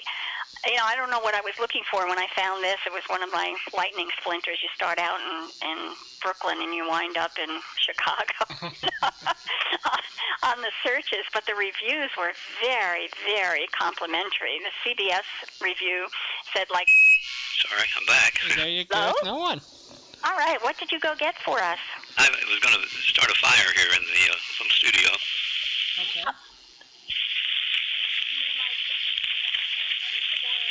You know what that is? Isn't that fire or uh, burning wood? Oh, it's cellophane. Ah. That was one of the mechanical sound effects they used. Fling Fire, sure. Wow. Yeah. How did you find a piece of crinkly cellophane, or is that on the recording? No, it's it's in my hands. It was on uh, an album, and I saw it over there, and I couldn't reach it, and so that's what I, where I, where I went. Where I hadn't rehearsed this.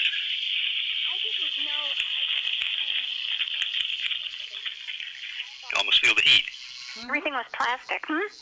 Y- Yes, uh, just plastic uh, uh, cellophane wrap from an uh, album, I guess. I, I really don't know where it came from. That's how messy my room is. Here. Um, when you unwrap a CD, every once in a while you'll get something that crinkles. But you know they're, they're heat shrink wrapped, so it's it's unusual to get something that makes noise. But I guess the cheap ones use cheap materials. So, what else have you got in your storehouse? Well, I I look around the room. I don't see anything. I don't, I don't have any pistols I can set off or shoot. But I have a piece somewhere that, uh, if you do your sound effects night, I'll try to find. In an interview with Fred Foy, he describes the sound effects room and how the, some of the things were done. Ah, yeah. Super, super, super. I found an article by Jack French that was published in the Washington. What's the name of the uh, radio group? The Metro Area Washington Club, Old Time Radio Club. Okay. All right, that's good.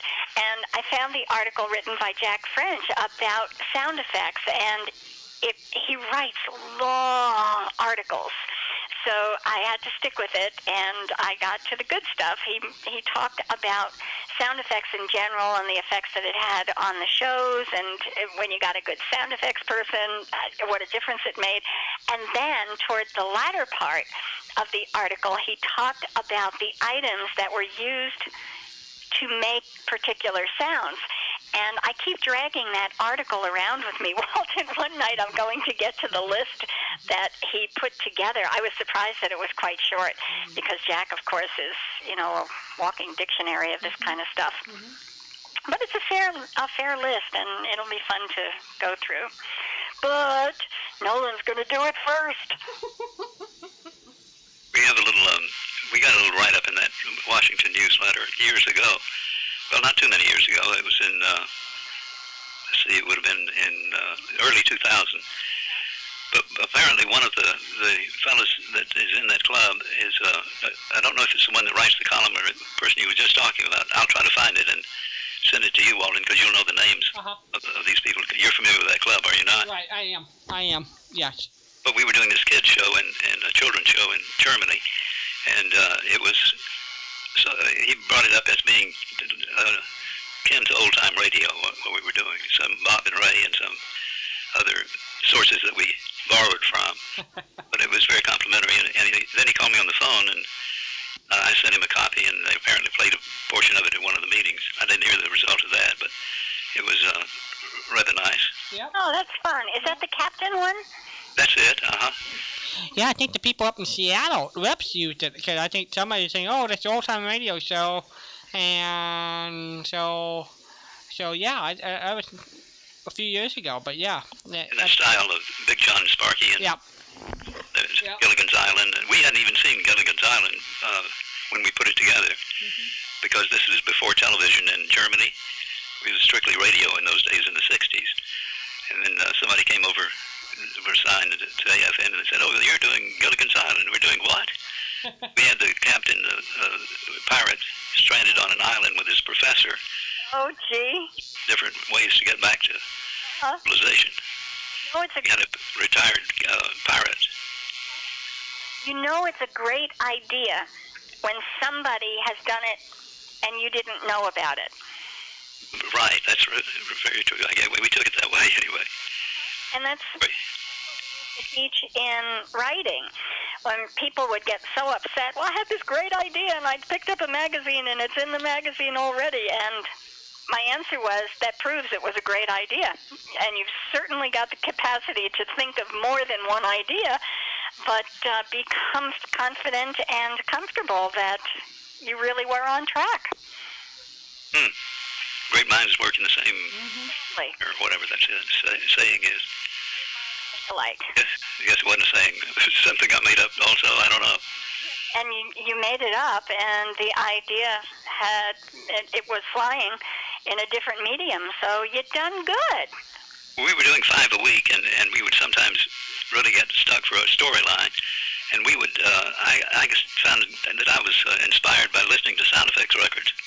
And we dropped the needle on a few of them, and uh, then maybe an idea c- would be built around the sound effect that we found. Huh? like it, it, maybe telephones um, was one I know we did. We, we uh, the captain wanted to call his girlfriend, and Thurman made up a telephone to to do that.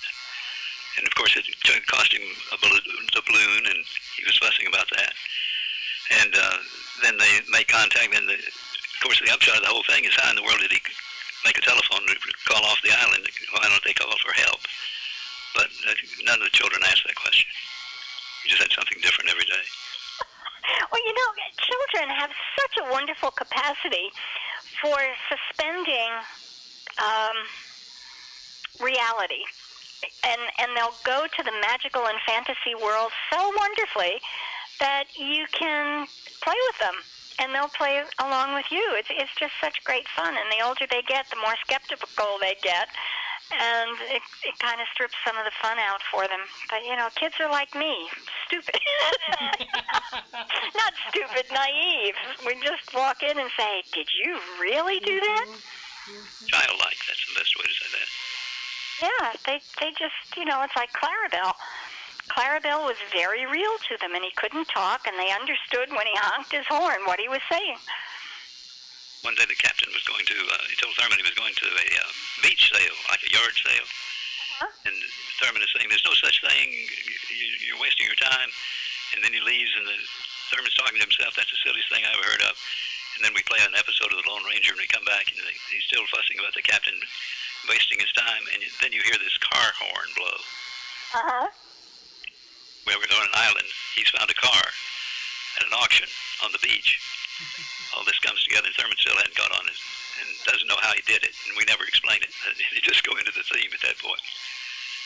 Oh, that's that's fun. I was Silly stuff we did. Go ahead. I said that was just some of the silly stuff we did. And it was great silly stuff. You played one of the shows one night for us. Um, you managed to rescue some of them. And it was such great fun, and I hope you'll do it again. We talked about you doing another one for us.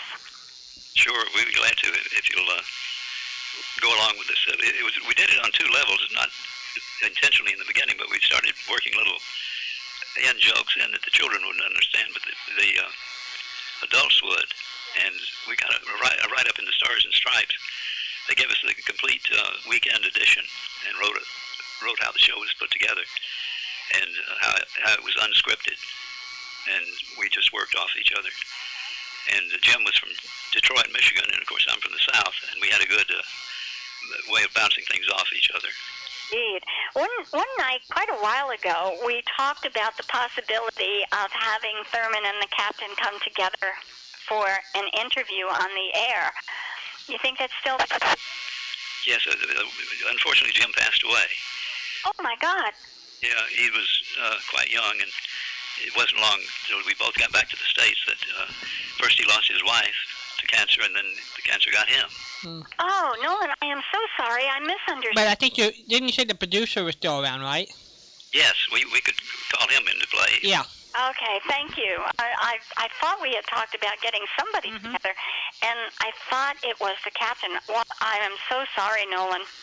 No, with the producer, yeah. So we can bring the producer and Nolan together. He was he was quite a guy, and he was uh, very big in Detroit radio. He did very well after the, the army. I went to Miami, and he went to uh, Detroit, where he was from. That was his home area.